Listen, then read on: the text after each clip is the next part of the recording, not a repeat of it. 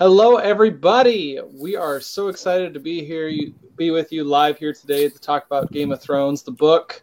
And uh, we are the Readers on the Wall, and this is episode three. Uh, today, we are going to be discussing the three chapters we read this week, um, and that those are Sansa one. That's our very first Sansa chapter, which I'm excited about. Um, Eddard three and Bran three, which is going to be a absolute trip as we. Uh, as we uh, discuss that one for you. So I thought it'd be kind of cool to um, just do kind of a general question before we dive into the chapters. In the TV show, there's a lot of changes from the book into the TV show. Some we're fine with, some we're not fine with. And I was just curious, what's something they changed that you were not happy about, but in the end you're like, eh, that's fine. I kind of forgive them for that. I understand. There's, I'll, I'll do my, I'll tell you guys mine while you guys kind of brew up. Well, what if thoughts. you pick mine? Maybe I want to go first. well, go hey, ahead. Okay, so mine is um, the one that I was upset for a long time was um, basically Euron Greyjoy in general.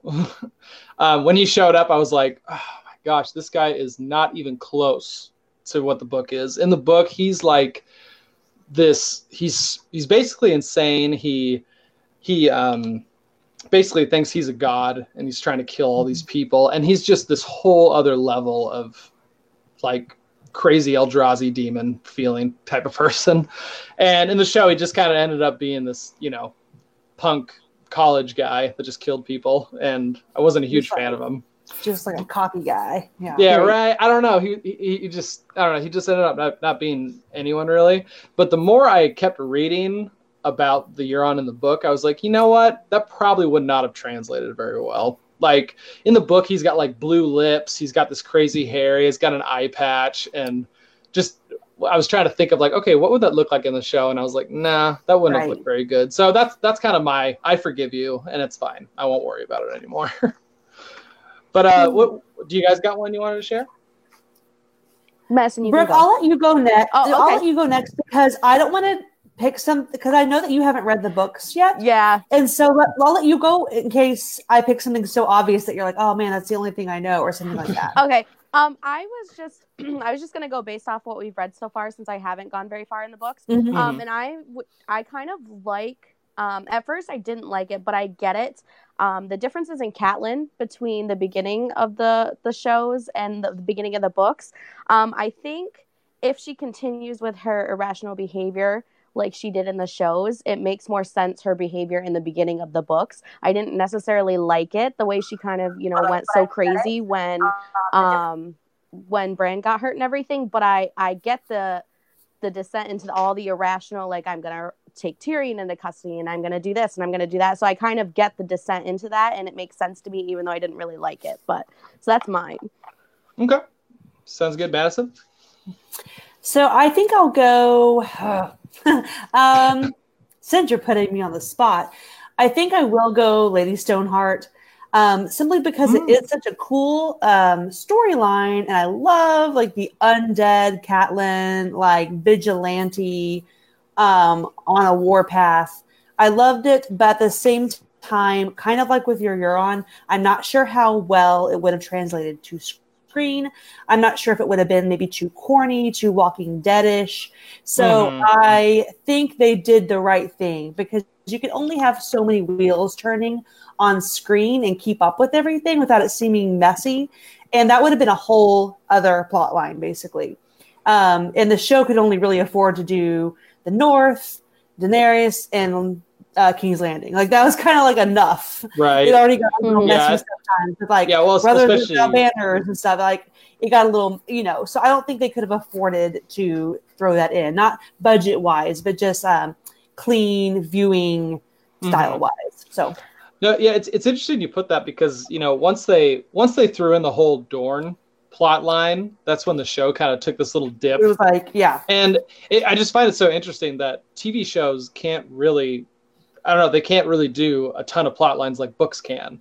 right. And I wonder mm-hmm. if that's like just a speed thing. You know, like books, it's like, okay, like you could read a chapter and read it twice and then you understand. And maybe TV shows are like, okay, I just spent an hour and I have no idea what's happening.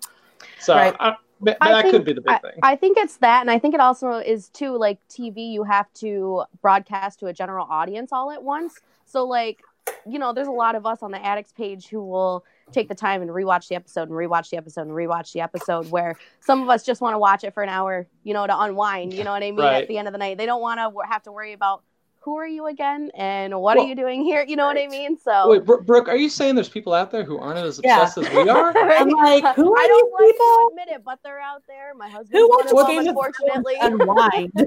Right? I mean, what's the point of watching a show if you don't watch it ten times, That's right? right. I mean, exactly. I can't So- comprehend what you're saying. pretty much. Pretty much. The other thing I would have get, uh, said, and I won't go into, but the other thing I would have said was Stannis's character. How that's like, like no one who watches the show likes Stannis, It's but true. book people are like Stannis the Manus. Like He's got a rule. He's the king. Yeah. it's like two completely different versions. So anyway, let's Okay. move on with our discussion. All right. I'm so Cool, cool, excited. cool. Pretty much. Um, okay. Um, anybody watching, if you guys have any questions you want to ask us, um, Game of Thrones related, go ahead and message either me, Madison, or Brooke. Or even if it's a question that's not Game of Thrones related, we'll um, I don't know, we'll talk about burritos or our favorite Spider-Man movie. Anything. I love Doritos. Me too. All right, cool. Well, we are going to jump into Sansa one, and uh, here's a here's a little chapter summary one I wrote up. Um, okay, Sansa prepares to spend the day with Cersei and Princess Myrcella, and painstakingly tries to get Arya to accompany her. Arya says it would be boring, and her and Nymeria head off to spend time with her friend uh, Mycah. As Sansa heads back to the caravan, thinking of Arya and how she has ruined everything, and uh, she runs into the Queen, uh, Renly Baratheon, Barristan Selmy, the Hound, and Sir Ilyn Payne. After a frightening moment, Joffrey comes to her rescue and proceeds to whisk her away to have food, drink wine, and sing to her as they ride through the countryside. Uh, excuse me while I go throw up for a moment, by the way. Um, they come upon Arya and Mycah practicing the swords, and Joffrey starts to threaten Mycah. Arya hits him across the back. Joffrey tries to kill her. Nymeria defends Arya, and Arya throws Joffrey's sword in the river. What an insane chapter! I mean, There's a lot of just, stuff in there. Oh my gosh. Okay, I'll, I'll say just my first quick thought about this chapter. Bi- it- I find it so cool that basically this chapter is just a short story, Mhm. basically. You know, like between this Yep. chapter and the next one, it's just it's got it's got a whole arc in it, hmm and I just find it so interesting that George can take the concept of, oh yeah, these kids were playing near the river. This jerk comes up and starts fighting him. Like that basic concept, and he's like, "All right, now let's make it a masterpiece of a chapter," you know? Right. And it's funny how you get such different.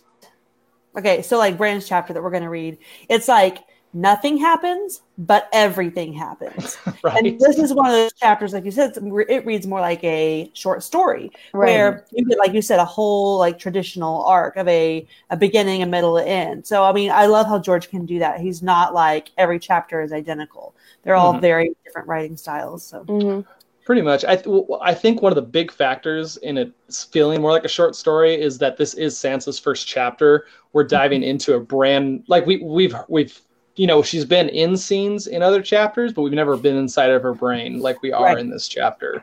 Right. Uh, yeah, I mean, Brooke, what did you think about the chapters in general? Like, Um, I thought it was a, a really interesting chapter. It definitely gave us more of a dynamic between Sansa and Arya than the show did.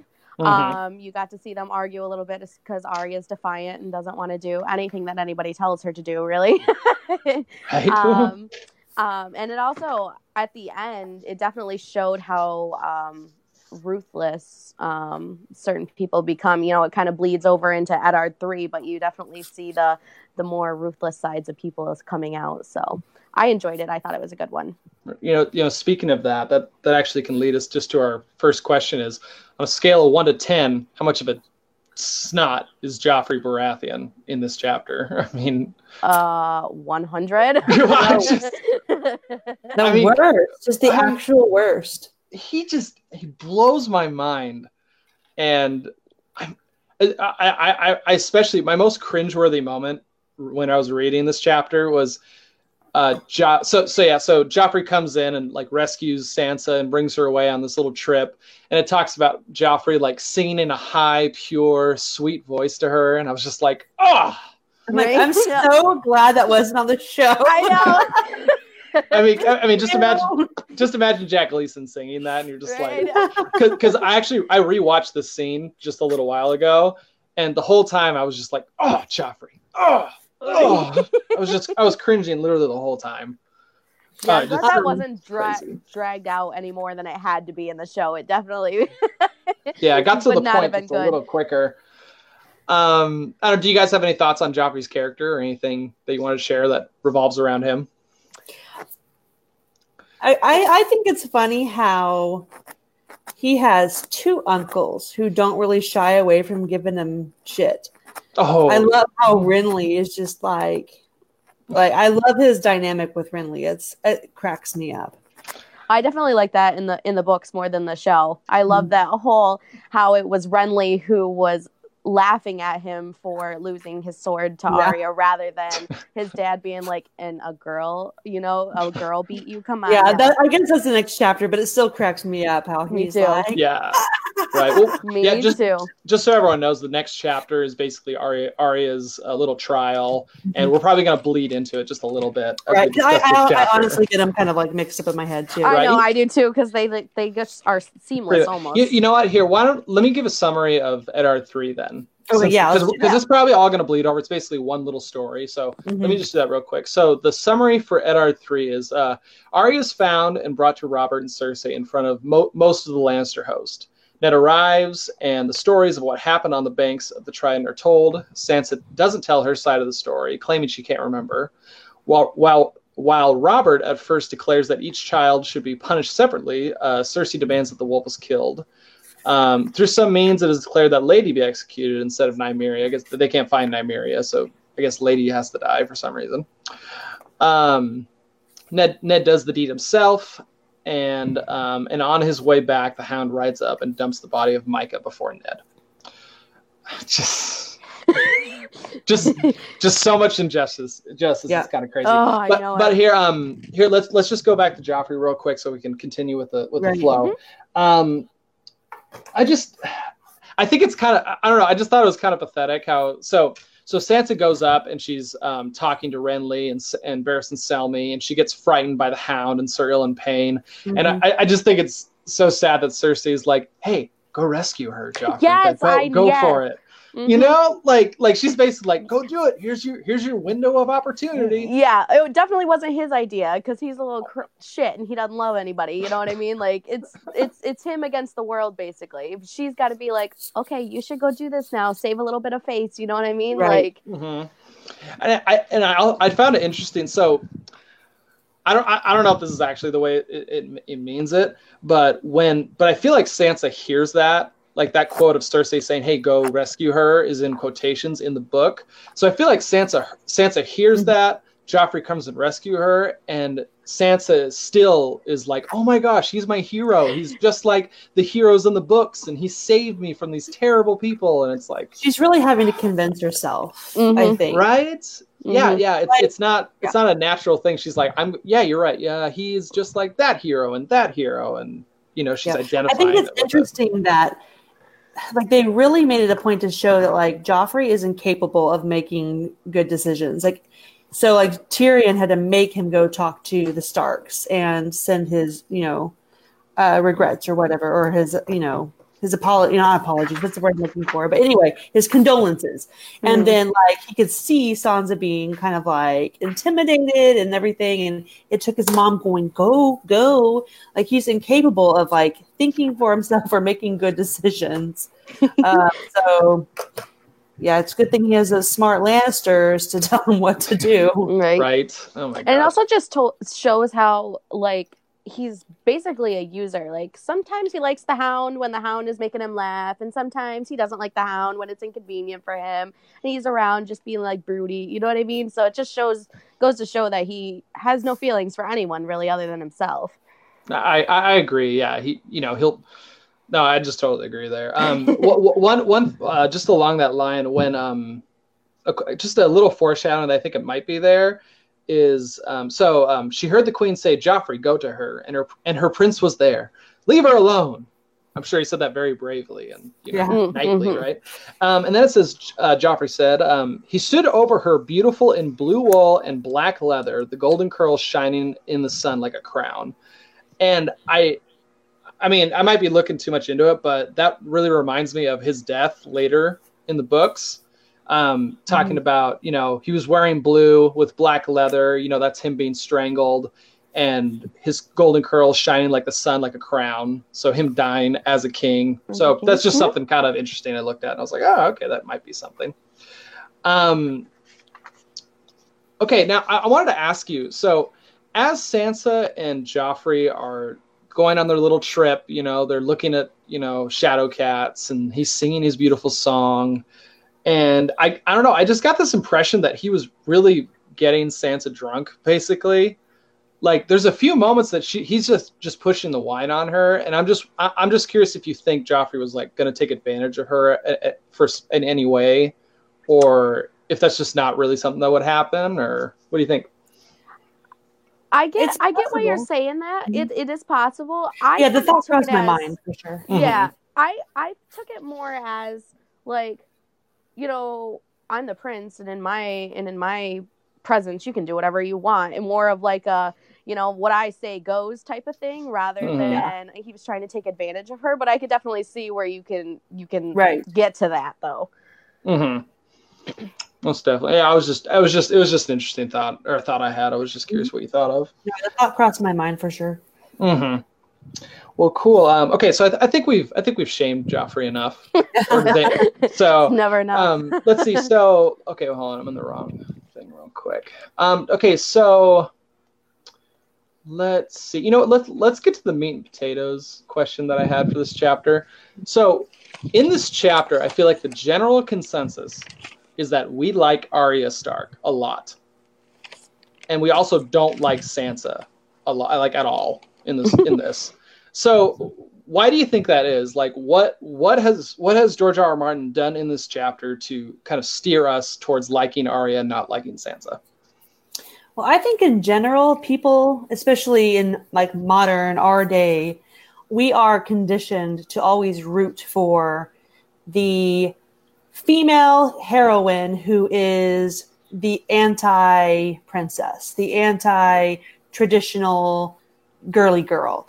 You know, we're conditioned to Yep. root for the, you know, the the the adventurer, the brave one, the and um, you know, I, I commented this on our written post back on Tuesday, I believe it was. Mhm. Um, but I've always taken issue with this because in the end, Arya was being just as crappy or crappier because you know, in the end, you're a child and you still have to do things you don't like sometimes. yeah. You don't Mhm. get to run around and be a little shit and you know go against what your father and your septa who was you know who was in charge of her has asked you to do for the day and whether you like it or not i'm sorry refusing an invitation from the queen is a big deal so i hate that i, I mean not hate but i mean i don't like the fact that Arya is so glorified in this chapter while sansa is like you know made out to be i mean and again sansa has her issues especially young Mhm. sansa you know Mhm. she is so caught up in you know this fairy tale with the prince that she's obviously missing major clues that like this is not a good situation for her so Mhm. neither of them are like all that at this point but they're young children but i just i do i feel like we're we're conditioned to to root for Arya and like Arya, and we're conditioned from the beginning to have a Mhm. bias towards Sansa. When in the end, I feel like they're both just trying to be true to themselves, um, which Mhm. I think that's what should be celebrated. Like we shouldn't celebrate somebody just because they're a tomboy or just because they um, are unique. Um, sometimes we should celebrate people just because they're being true to themselves. So in the end, especially in the end, like in the show, I think it goes to show that both of these girls ended up, you know, following their heart, getting what they went after, um, coming out on top, being smart, being brave.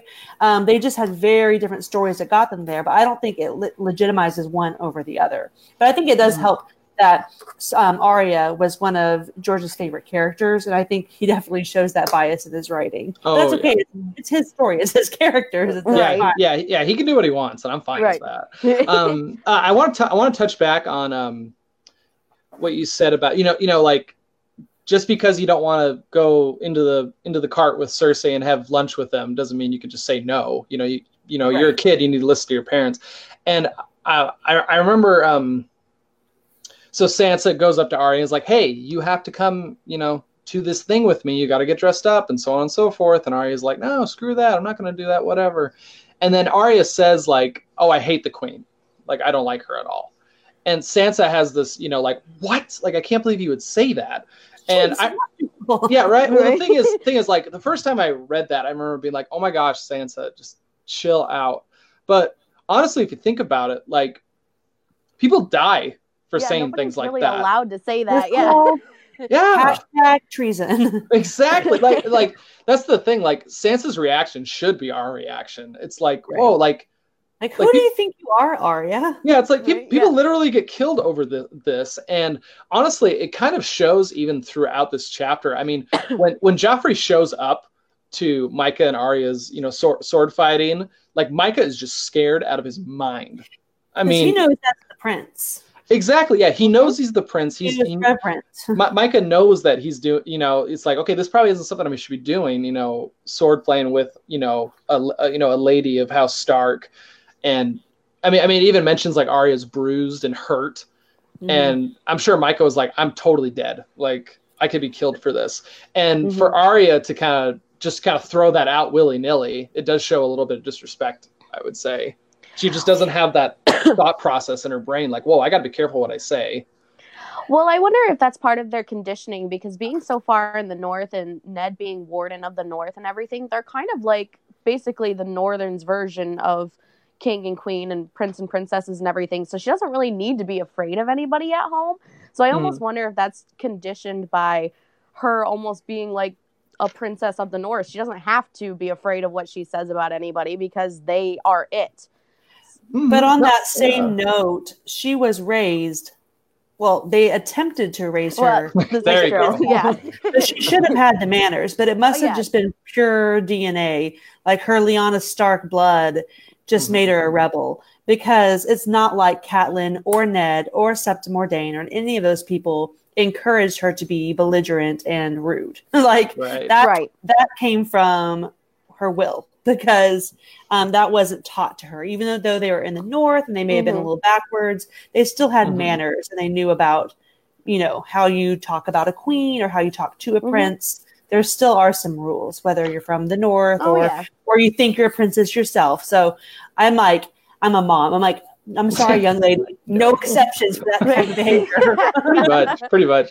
Um, no, no. I, I think part of it also is the North does feel very separate from the South you mm-hmm. know like the south I, I, don't know like when i think of the south i think it's more close together like you know you got to be careful yeah. to stay down there but the north is like this basically this completely other continent that feels so far away plus mm-hmm. it's about the size of the south you know what i mean mm-hmm. so that, that that could be another factor in it um i did like your mention of you know the Lyanna's blood basically in Arya. There's a couple hints throughout this chapter about that. Um, like the, the big one was um like Sans- Sansa's basically saying like, "Oh, writing's terrible, and you know, nature sucks, and I don't want to deal with it." And it talks about how Arya goes into the swamp and she brings these flowers to Ned, and I think it's just a little hint towards you know, Sa- you know, Ned always said that Lyanna was so fond of flowers and that she mm-hmm. loves them, and you know, I'm sure when Arya brought those flowers to Ned, like Ned just had these flashbacks and saw Lyanna in Arya, and I think that's why why he was so accepting of those flowers. Like mm-hmm. you know, you know, Sansa's looking at it and it's like, man, she should get punished for that. You know, right. she's she's yeah. getting dirty, she's riding off to place she shouldn't be. But Ned's just like, yeah. this is great. I love my kid. Like, right. It, def- it definitely explains his soft spot for her because you know she looks like his sister and she obviously acts like his sister.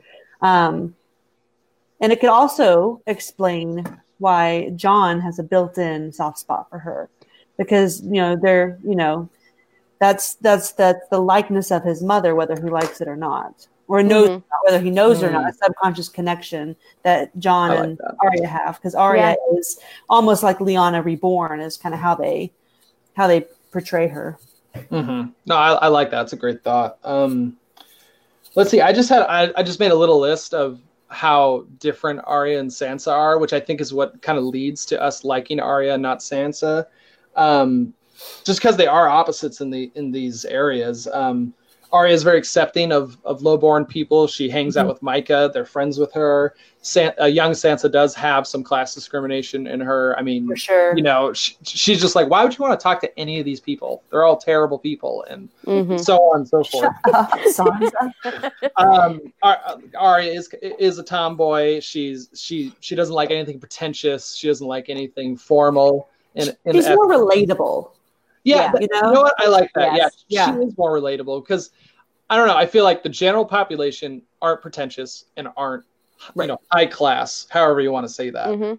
And so when we meet somebody like that who thinks they're high above us, it's just like, dude, back off. Like you're no better than I am. And I and I, that's part of the reason because Sansa does have this sort of pretentious feel like she, you know, wants things formal, she wants things to go nice and she feels like things should go nice because of her status.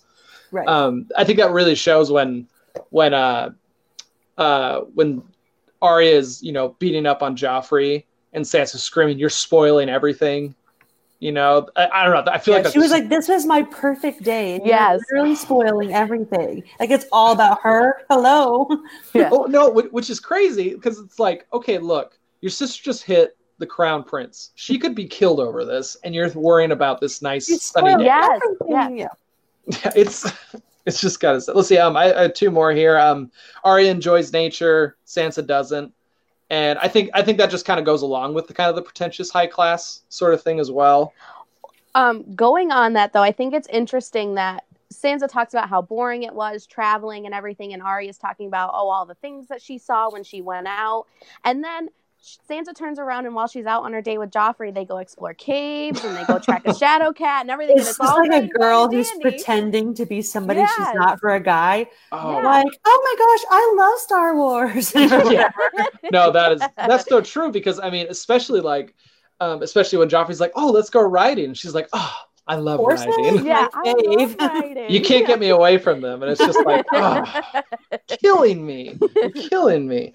Um, let's see. I I think another part of it is, is um, they're both kids, but Sansa is basically trying not to act like a child, Mhm. and Arya is just kind of She's fully embracing it. embracing it. Yep. Yeah, she's like, Yep. look, I'm a kid. I'm gonna go out and explore. I'm gonna get dirty, and I'm not gonna worry about all this, you know, high class stuff. Yeah, there's time Uh, for that. I have a lifetime of that ahead of me. Like I'm gonna enjoy being a kid, and that's Mhm. endearing. That is endearing. I, I Like- agree. I agree. Love childhood. Yeah. So I think that's just a good natural. That's a good natural way for George to to steer us towards liking Arya. Mhm. Yeah. Um, do you, um, I asked this a little bit ago, and I don't know if I don't know if I got responses. I forgot to check. Um, I just wanted to. Is there any similarities between them that you guys can think of? Like I know it's kind of tough. Um, I like one of them. I think Arya and Sansa both um, appreciate their dire wolves and Mhm. love them. yeah. They love their direwolves. Oh yeah. I think that's really cool. I like. I I also like how. So, uh, let's see. Like Ned talks about how Lady has she takes on the personality of Sansa, and I think that's the first time we see like oh like these wolves and their owners like basically their personalities are kind of meshing and becoming the same, and I just I think that's kind of cool. Just to I don't know, it's just a nice connection there. Um, I guess I don't know. I guess that's. Oh, I guess the other one I could think of. It might be a little loose, but um, one of the big things about Sansa that everyone talks about is how she does live in this dream world. She lives in this fantasy. She relates people to all these heroes and the stories. Um, and I feel like Arya does that slightly too in this chapter. She talks about how she's like, "Oh, me and Mycah are going to go find, you know, Rhaegar's rubies that Yeah. were Mhm. smashed and thrown in the river." And it's like, okay, well, they're not going to be there. It's been 14 years, and of course, it's not going to be there. But she still has this fantasy of like, "Ooh, I'm Yeah. going to go find these rubies." Right. And Yeah, that's true. yeah, right. And I think Yeah, I think the fact that they are both maybe just they have no clue because they're children and because they've been sheltered in the north, they both have this completely um unrealistic expectation of what it's going to be like in King's Landing, even though their expectations are different, Mhm. um, or Mhm. what life could have been like in King's Landing.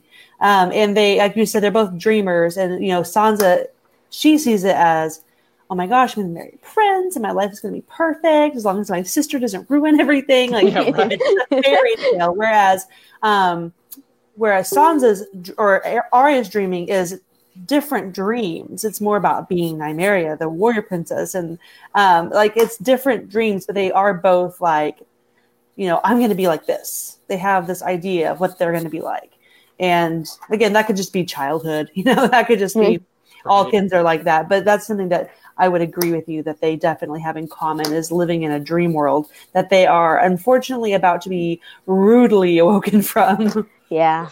Yeah, exactly. No, honestly, the first chunk of this book is just basically, hey, all these dreams and fantasies that people have, we're gonna destroy all of them.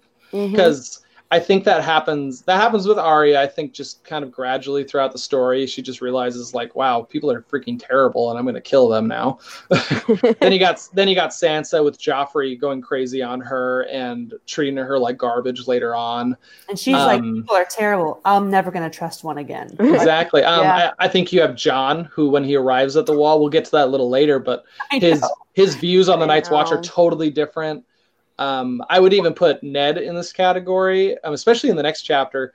He just has this idea of who Robert is that you know things are going to be okay when I get to Yeah. King's Land. It's going to work out, and then it's just totally shattered in the next chapter. One Mhm. thing I think is really kind of fun, but kind of maddening about these first, I mean, I would say the first half of the book is every chapter is filled with situations that you go, if this one thing had been different, I wonder how it would have changed the story. Yep. And it isn't really, it's not, the rest of the books aren't necessarily like that because this whole first half of this book is setting up everything Mhm. that happens. I mean, you could, you, I mean, you could find five in this chapter probably. Whereas, like, if Arya had just gone, you know, if if if the three knights hadn't shown up, and Right. Cersei went ahead and went forward with her little tea party in the carriage house, what would the whole story look like different? Right? Or, you know, if if Bran, you know, oh, don't give. Okay, we'll talk about that later. But like, yeah, yeah. Oh. I love it. You don't get that throughout all the books. I mean, you do to a point, but with these first yeah, no, several totally chapters, I mean, there are a million teeny tiny things that you go, oh, if Ned had just worded it like this instead of this, I wonder if the whole story would have been different. Mhm. Right, and I, I think I think it's mainly just because it is the beginning of the story. It's the setup. and It's the setup. it- it- yeah. Well, well, It's honestly, kinda heartbreaking when you're like, I could stop you. could I I know, know. I know. I could fix all of this. I, well, hon- honestly, like in in my in, this is- in my opinion, like um, going back to the prologue of this of this book, I feel like the prologue of of Game of Thrones is really the prologue for the whole series, and then I feel like the first book is basically a prologue to the rest of the books. You know what I Okay, yeah, mean? Just because because that's when because that's when everyone's separated. You know, Arya goes off on on her journey. Sansa's in King's Landing. Ned's dead. Catelyn's here. Robb's there. You know, that's when everyone just breaks apart. And this book is full of introductions because we have characters that we haven't even seen their first POV chapters yet. So Right. Oh yeah, it's still introductions and just really figuring out, you know, the stuff we're talking about right now. Like, what is this person's personality? What are their motivations? And Mhm. most definitely, most definitely. Um, well, um, do you guys just have any other thoughts on this chapter that you want to share? Any miscellaneous thoughts that you guys have? Um, so I we talked about this earlier, and I'm going to go ahead and use this as a segue. One of the questions you had asked was about how do you think, or why, you know, what what clued um, Lady into the fact that Sansa was so freaked out about Sir Ilyn Payne, Mm, yes. and why do you think she was? All that. So that question. Um, so we wanted to go over like what are the actual differences between some of the magic powers, not going fully into the magic system of this of this yeah, world we, we don't But- go too deep. but I quick definitions because as we get through these chapters and especially into Bran's chapters, it's going to raise some questions about some of the magic abilities. And I do think that question kind of ties into this. So um, within Game of Thrones, a Game of Thrones, A Song of Ice and Fire, um, you have skin changers and you have wargs and you have green seers.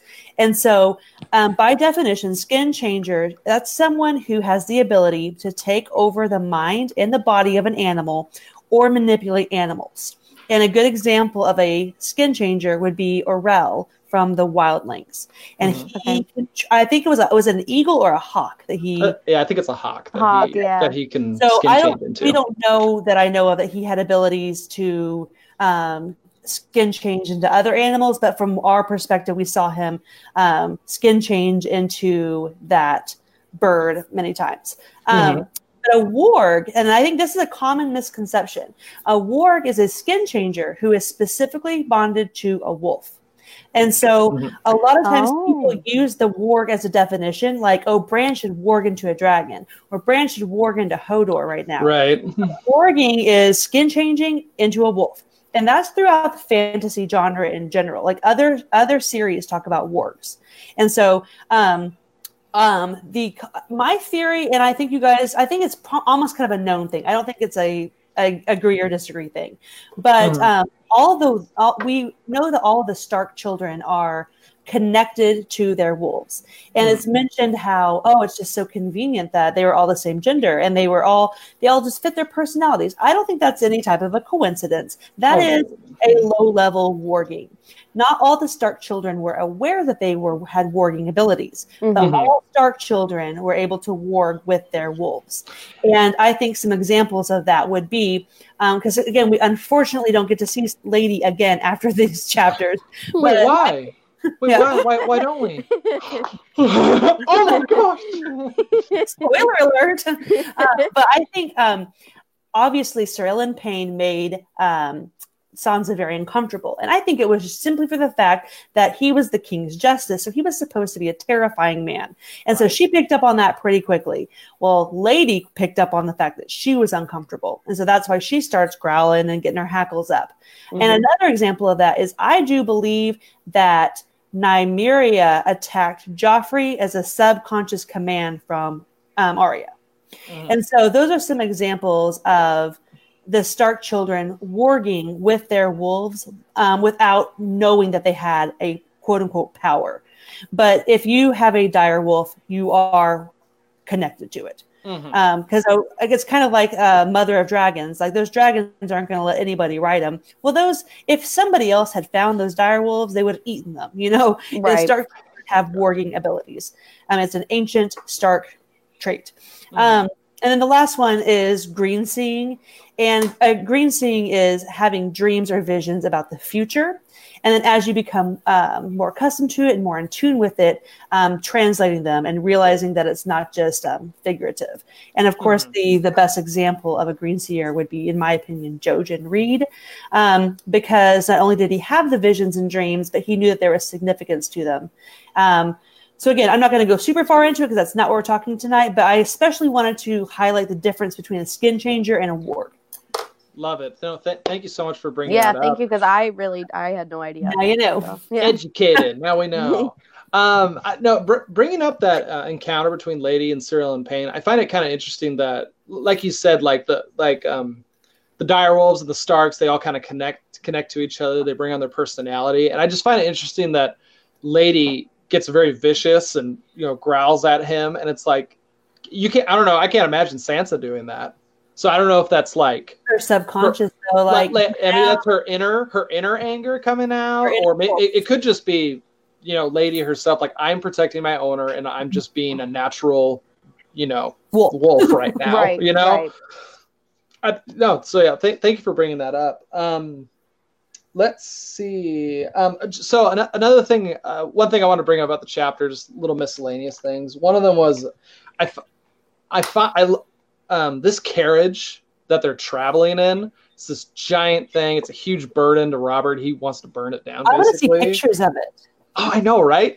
um, I, I find basically I kind of find that the carriage almost represents Sansa's personality. You know, like there's no. Uh, it mentions a lot in this chapter that the carriage doesn't have any windows, and I feel like at least at this point in Sansa's life, that's who she is. She's very looking inner towards herself. She's not worrying about what's outside. Um, it's this high place of ability. You know, not anyone can walk in there, and she wants to be a part of it. I just I thought that was kind of a cool little thing.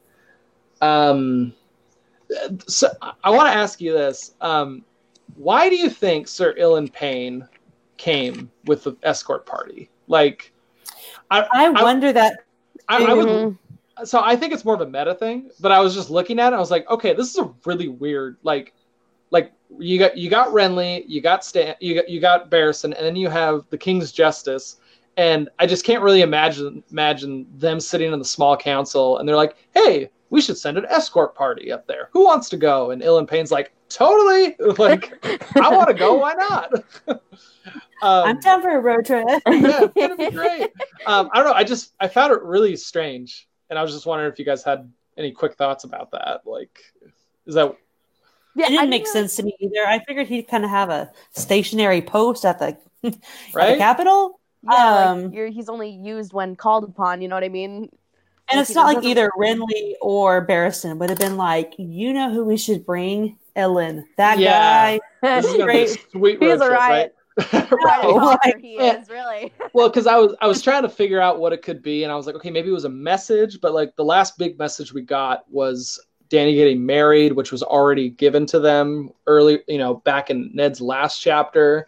Um i think it might have just been i don't know in terms just kind of from a writing perspective i think george he was writing this chapter and i think he realized like wow when i get to king's landing i'm gonna have to introduce like A lot of eight like eight new characters. Like I'm gonna have to introduce Renly, Barristan, Varys, Littlefinger, Pycelle, and I think maybe he was just like, okay, I need I need to introduce these guys spread out a little more. I think it was just neat and tidy that way because it already is a lot to meet Petyr and Varys and Pycelle. I think, at least as a like, I remember the first time watching it, rewatching, so I could make sure I understood everything I just saw. So Mhm. from a reading perspective, sometimes you just see so many names. And Oh. you're like, how am I supposed to remember all these names? So I think it was just a logistics thing from a writing perspective. yeah. Now, if you want to get now, I, I don't subscribe to this at all, and it's a rabbit hole I don't want to go into. But if you want to get real deep, you can be like, oh, Cersei brought him up there to kill Lady way before all this happened. But I don't think that's actually Yeah. true. Cersei just knew she was going to kill somebody. yeah, she's like, I just got this feeling, just got to do it. and I need a bigger sword to do it. Ugh. All right, I'm excited about some of the questions you have for the Eddard chapter, though. Yes, no, yeah, we can jump jump into that. Did you guys have any other thoughts about this chapter specifically, or not really? Okay. Nothing that I uh, wrote down, though. Okay, No. sounds good. Okay, so we're gonna go into Eddard three. This is when um, Arya is found um, and brought before Cersei and the king. Um, just one thing I wanted to note before I forget it. Um, I, I watched this scene in the show, and it pissed me off to no end that when Ned arrives in the castle, he has to like shove the Lannisters aside to get to Yeah. his daughter. I was like, I was I was just watching. I was like, you dickheads! Like just hmm move out of the way. Um, okay, cool. So, anyways, um, sorry, my first discussion question I had on this is Do you think that the location of the trial um, had been different? Do you think it would have had a, an effect on the decision? Because the location of Oh, the yeah. trial is in this stuffy castle surrounded by Lannisters. The queen is there, Joffrey's there, Robert's there. You know, I'm just wondering Yeah. if, if it was a private. that so so the the Starks are outnumbered and uncomfortable because of all the Lannisters are surrounded by and all the king's party that they're surrounded by. But the Mhm. king himself is uncomfortable because he's in a home that he's not welcome at. Right. So he's in the home Ooh. of what was the name of Uh, it's Darry. Oh. T- It's uh, So, yeah, yes, it's they're Darry. Yeah. no Targaryen supporter. And he thought he Mhm. fought for you know the Targaryens during the war. And just a, just just a cool little thing about that is we know that because it was uh, Willem Darry, I think, who is the one who brought Dany across the narrow sea to Braavos. If you go back and Oh, read Dany's yeah. chapter, Didn't catch that. it, it's a cool it's a cool little connection. I, I love when Yeah. authors do that when it's like, okay, that makes right. sense So because we that just shows too that he wasn't just he didn't just fight on the king's side because he was like, oh gosh, you know, I don't want to defy the king. He truly believed in the Targaryen rule. Okay, so Right. like enough so that he smuggled a princess. Um, so again, he lives under the king's justice, but he is not. He is a known robber. He's the one. He's the ones that calls Robert usurper. Mhm. so Right. so, yeah, just any time when everyone's grouchy, so they're overcrowded, they've been there longer than they wanted to be. You know, half of them hate this half, half of them are hated by this half. And so when you're grouchy, you're going to make it's going to like situations like this are going to be way worse. So if they had waited, if this had happened closer to King's Landing and they were able to do it, you know, in Robert's comfort zone, I think it would have been. I do. I do. I think when you're grouchy, everything's worst case scenario, and I think everyone was grouchy at this point.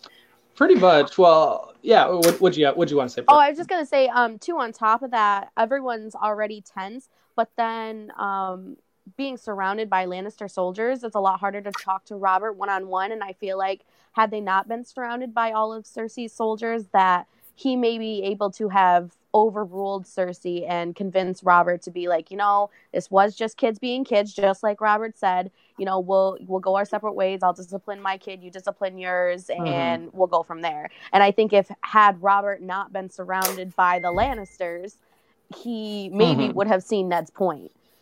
I, I like what you said there. So I think even it like okay, so if Cersei wasn't there at all, Lady wouldn't be dead. Period. Right. Oh yeah. hmm And even if um late even if it was Robert, Cersei, Ned, and Arya and Sansa, just them, I think you're right. I think Robert would have just overruled her. Yep. I think I think it was I think it definitely yeah, right. I think it definitely was that tension, you know, that caused him to just be like, you know what, whatever. Just do whatever you want to do and just get out of my face. Because I mean it's I mean just even the wordings of how Robert is you know he's it's talking about he's slumped in his chair he's irritated he snaps at you know pretty much anything anyone says. He's just like whatever just don't talk like that whatever shut up you know? Um, so yeah I, th- I think definitely the atmosphere had a huge impact on it. And I, I don't I found it so it, it's really frustrating because when Robert decides like okay Ned, discipline your kid. I'll discipline mine. And he said it in such a final tone Mhm. that I was like, Mhm. all right, it's done. And then Right. even even when Cersei was like, oh, well, we need a wolf dead. Oh, we can't find the wolf. Well, there's another wolf. And then even after that, Ned, Robert's sort of like, we're not going to do that. No, we're not going to do that. And then he's like, all right, fine. Uh, Yeah. it was, it's so frustrating. Like, like, why do you think Robert gave in? Do you think it was just because he was irritated and just wanted to get out of there? I think he wanted it to be over with, and I don't think he has much of a spine. Like, I don't think he's a good man. I mean, I mean, I don't think he's like a villain, but I don't think he's a good man. He's not a stand-up, honorable. I mean, again, I know the word honor gets overused, but I don't think Right. he he really knows what he believes in, in anymore. Like, he just wants his days to be as easy as possible. He wants to get through them and get back to you know drinking and whoring and whatever he does. Like this ha- fact that he Mhm. had to come in and do some king stuff just irritated the crap out of him, especially the fact that it was his damn kid that caused it. You know, I think he was Mhm. just so irritated by this. Um, go ahead. Oh, I was gonna say too. I think going on that, I think he was just like, "Well, I already went against Cersei once. Like, I'm never gonna hear the end of it. I might as well give her something to Right. like, you know, what to Like shut her up." compromise. Yeah. Right. It makes a good marriage. yeah. Oh my gosh. that's so frustrating. oh my word. Um, no, I think that's I think those are great answers. Um, it, it's just so sad to see him fall like that. Um, Yeah. So I I actually kind of want to go back just for a quick second because I, I think you're right. I think Robert was so when Robert became king, we don't actually have a ton of like history about his reign right afterwards. I'm sure there was some tension in the beginning, but as far as we know, it was pretty dang peaceful for a long Mhm. time up Mhm. until the Greyjoy Rebellion. And I think that was kind of the wake up call of like, wow, like shit still happens. And, you know, I, th- I think that's kind of what made him like hate his position as being a king. Right. You know what I mean? Because because if you think about, so I'm going to go on just a little tangent here. If you really think about it, Ned and Robert saw each other during the Greyjoy Rebellion.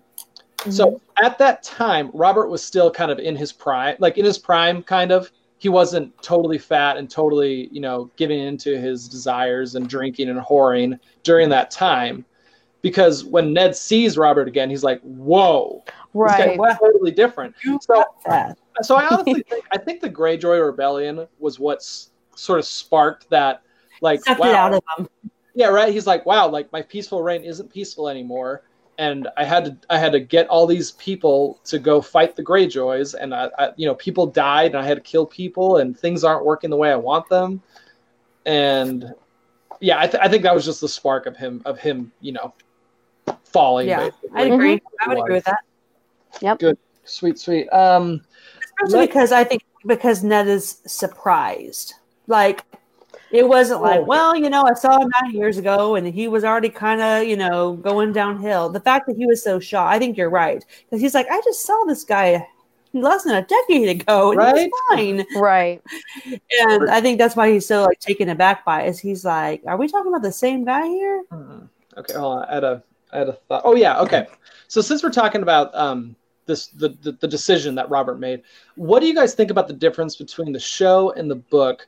Um, I feel like in the show, when Robert declares like, okay, lady's gonna die, Ned is just like, you know what, you do it. If if if if you're gonna make this call, you do it, and you take care of this. You take take responsibility for your own actions.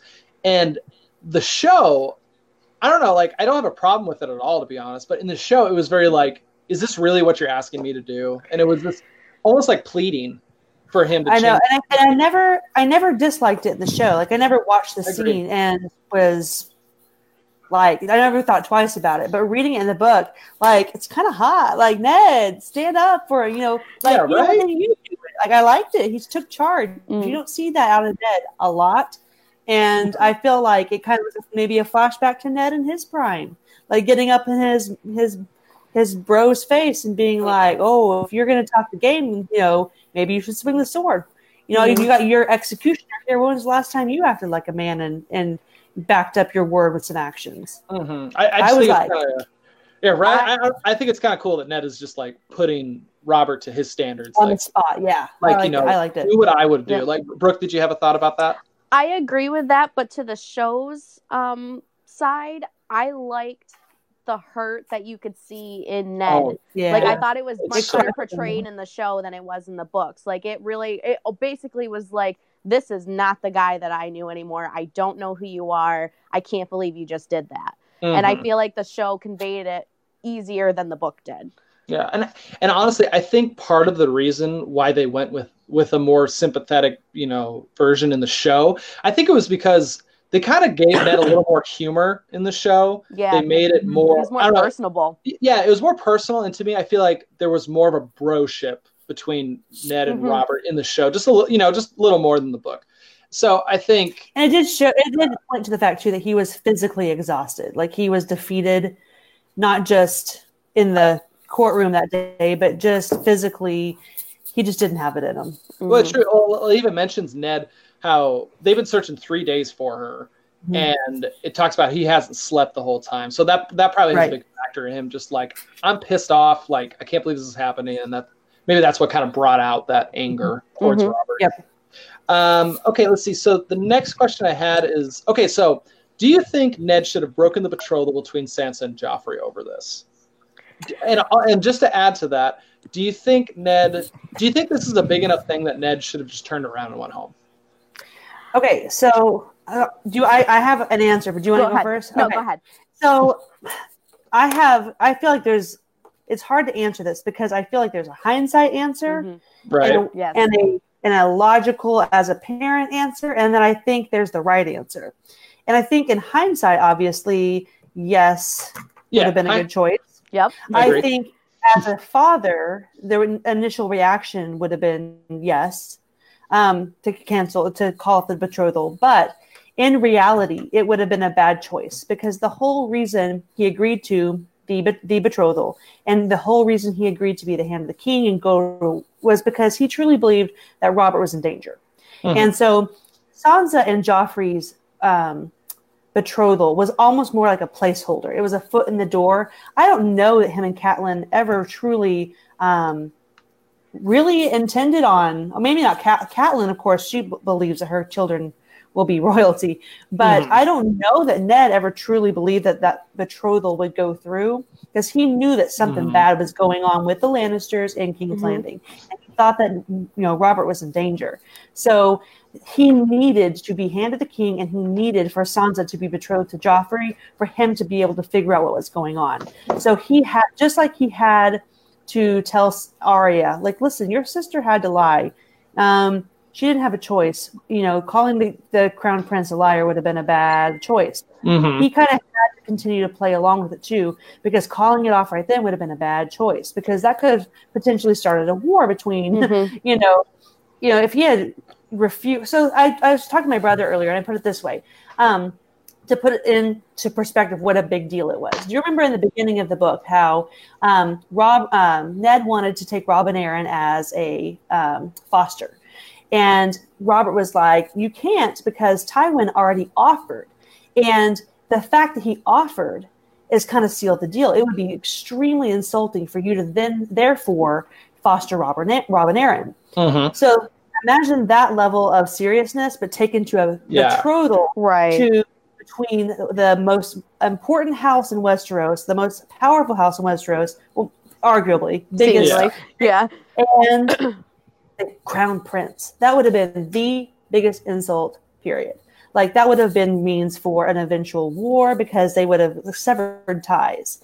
And then if they sever ties, then you might as well declare yourself a kingdom in the north. You know, like if you're not loyal to the king. You know, so I just think it would have been a bad idea because especially Mhm. considering his intentions was not to make a queen of his daughter. His intentions was to see what was going on and protect Robert. So No, that's great. Good thoughts. What about you, Brooke? yeah, that's kind of what I said. In hindsight, obviously, you know, it, it would have been a good idea to just pick up and leave. But uh, as much as it hurt Sansa and Arya and Ned, everything that happened, I don't feel like it was a big enough reason to be like, nope, I'm done. I'm going home. I'm going to break all my promises that I just made. And this is it. We're done. Mhm. I just don't think it was as as tragic as it was to read and watch and you know it hurt everybody. I don't think it was a big enough reason.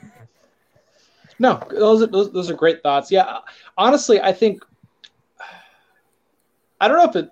I don't know. I could be bold and say it almost it might have strengthened his conviction to get down there because the big thing, the the, the thing that made Ned go was was uh, Catelyn basically said, "Would you leave your your friend surrounded by Lannisters?" You know, he was just like, "Do you re- are you really going to send Robert back down there to be surrounded by people who want to kill him?" Mhm. And I don't know, may, probably afterwards, once everything calmed down, maybe Ned realized like this shows me that Cersei's manipulative, Joffrey's a terrible person, and I can't leave Robert down there like that. So I don't, I don't know if it strengthened Yeah, it, that's but maybe maybe that was just his thought, his justification of like, okay, I can't, I can't break this, I can't go home, I have to continue onward. Mhm.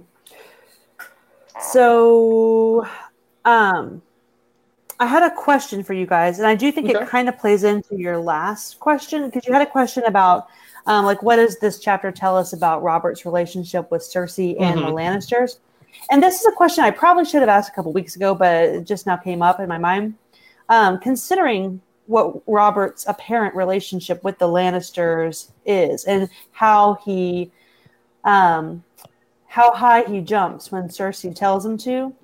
Why do you think, after Jon Arryn died, that Robert didn't ask Tywin to be Hand of the King? Mm, It that would is, have that's good, because, I mean, because I first of all, know. Tywin has job experience, right? and he obviously likes to give the Lannisters what they want. Like it's the easy way out. You almost think she would have been like, "Listen, like just give it to my dad. That way, you don't have to go all the way to the north. You don't have to try to convince somebody who obviously doesn't want the job. Like this is way easier, and it makes sense. Like Tywin would have been a good hand of the king. Like mm-hmm. uh, I mean, uh, other than the fact that it would have pushed his agenda Mhm. further. But like honestly, as far as the job description goes, he probably would, Yeah. would have done a great job. So, Yeah, um, so why do you think they didn't ask Tywin? So I would say that um, so as we know later on, Joffrey basically Joffrey assigns Tywin to be Hand of the King, Mhm. and Tywin actually turns it down and gives it over to Tyrion, which is an awesome part of the books, So I'm excited to get there. Right, But but I isn't think- that just because geography-wise he was? well, I think well, that's that's the thing. So at this time, there is a plot to kill to basically get Robert off the throne and put Joffrey on there, and I Mhm. think possibly.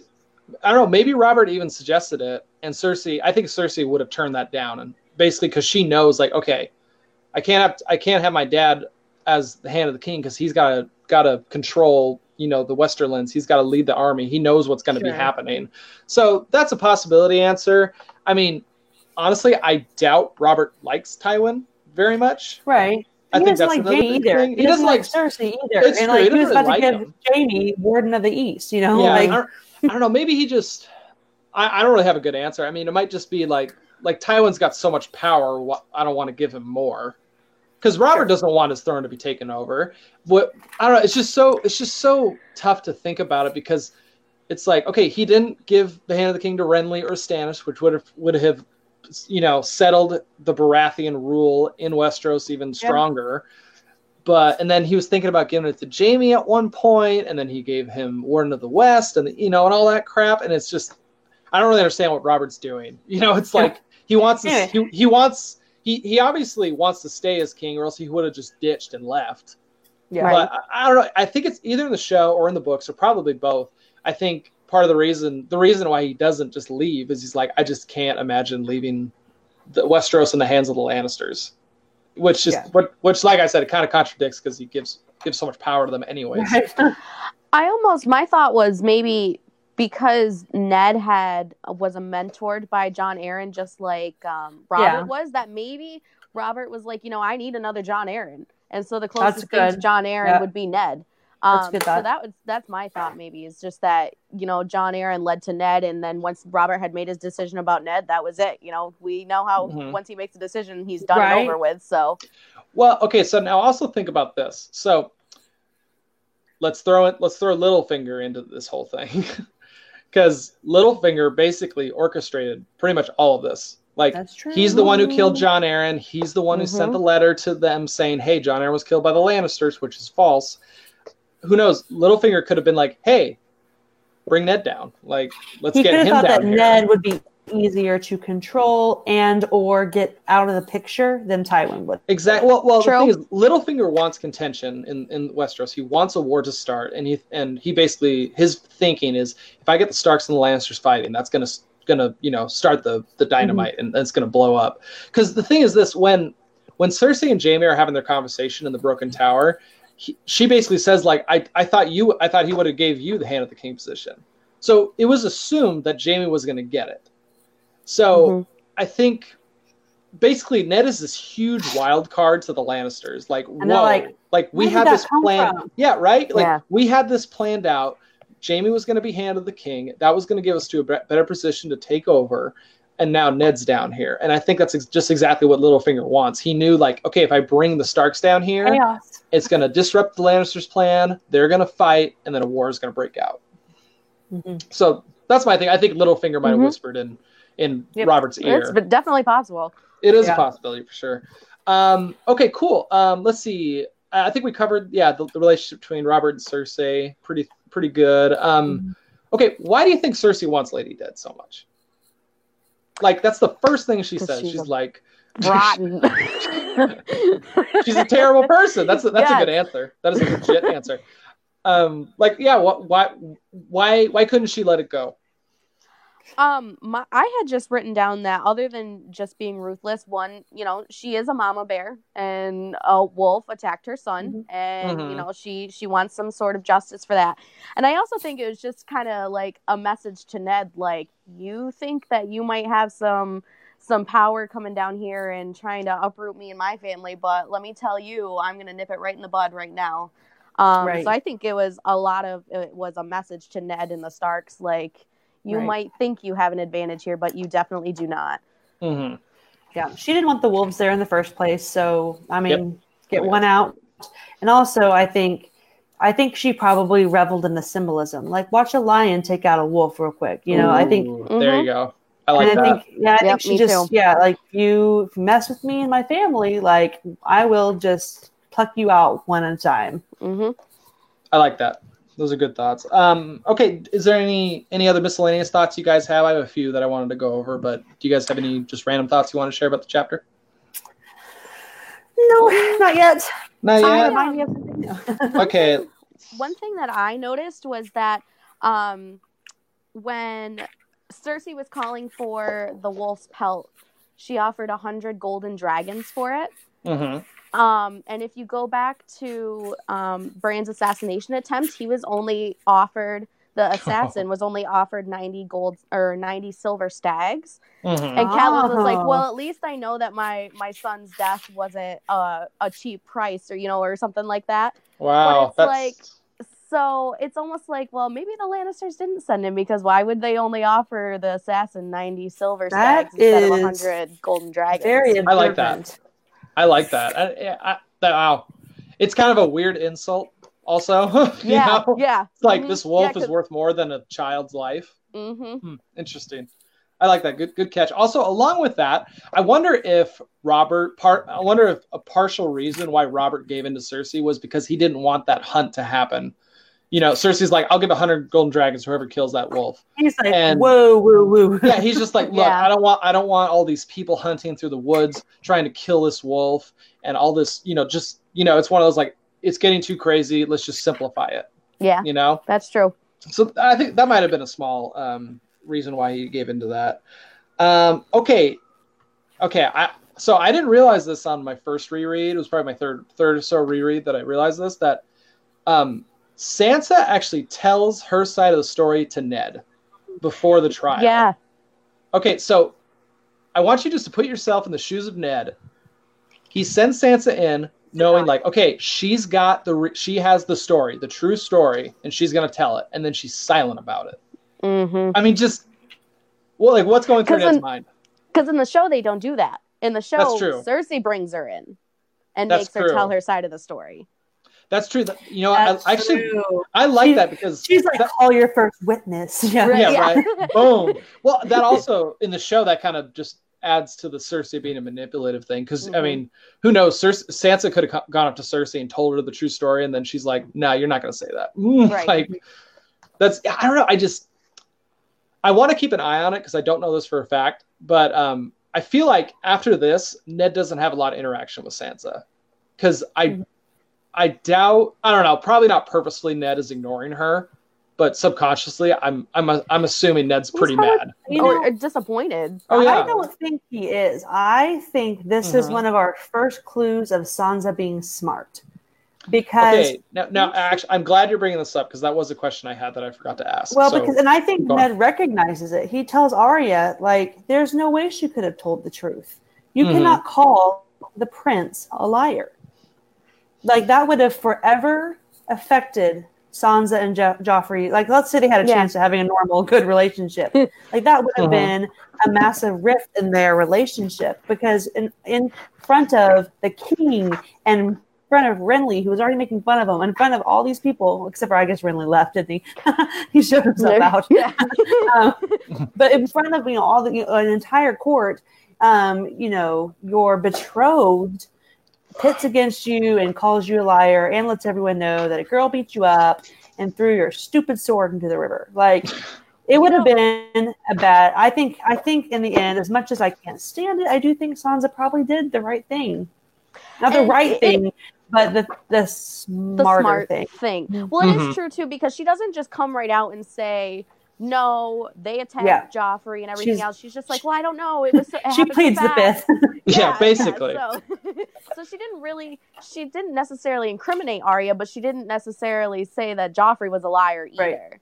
That's true. No, that, that that's pretty good actually. I, nobody I, I like coached reason. her. Nobody, uh, to our knowledge, nobody coached her to do that. She Right. she Mhm. thought this through and wow, I really don't want to throw my sister under the bus, but at the same time, like this would not be smart for No, me I- to. I do like that because it, it is insinuated that that Sansa because because Ned knows the true story, so that means Sansa came to Ned, and I doubt I doubt Ned let Sansa out of his sight. To be honest, right, Mhm. You right. know, like I mean, point, just just in those three days, he's like, "This is a tense situation. I need my daughter protected." He probably gave her over to his house guard to say, "Just keep her here, keep her safe." yeah, I'm gonna yeah, go search sure. for my daughter. Um, okay, let's see. I got I got two more things, and then we'll get into Bran's chapter. Um, oh wait, no, I think I have three things. One small thing. I just want to say I love Jory Cassel in the show and in the books. Like Mhm. especially in the show, I was watching him, and he's just so protective of them. Like, as so. Let's see what I, I can't remember the exact I order, know. but but Ned ba- Ned basically leaves to go kill Lady, and the first thing Jory does is he just shoves Sir Ilyn Payne aside and like you know puts his arms around around the the Stark daughters to protect them. And I was like, Yeah, "You're Yeah. such a bro!" Like, Yeah. Yeah, and you can tell how much the girls like him too in the show because Sansa like literally just starts sobbing into him, like grabbing his shoulder Right. and like pushing herself into him. So you can tell that the girls love him just as much as he loves the girls. she's able to be vulnerable with him. yeah. exactly. No, yeah, that that is a, a minor character who deserves so much. you know what I mean? Mhm. Yeah. Um, okay, let's see. Okay, the other the other thing I wanted to bring up. So another difference between the books and the show is just the order of how things happen. Mhm. In the show, Ned's on his way to go execute Lady, and then the Hound rides up before that Yep. and dumps, you know, and basically walks by with Mycah's body. In the books, he kills kills Lady, and then Mycah shows up. Yeah. and I'm I'm just wondering if like is there a difference? Does it matter that they switched it? Does it change how it feels? What do you think? But does like does it matter at Yeah, I all? think I think on screen it just made it was just a better flow. Mhm, um, so it wasn't so choppy like back forth and stuff. But I do, I felt I felt even more bad for Ned um, in the book because he had just done something.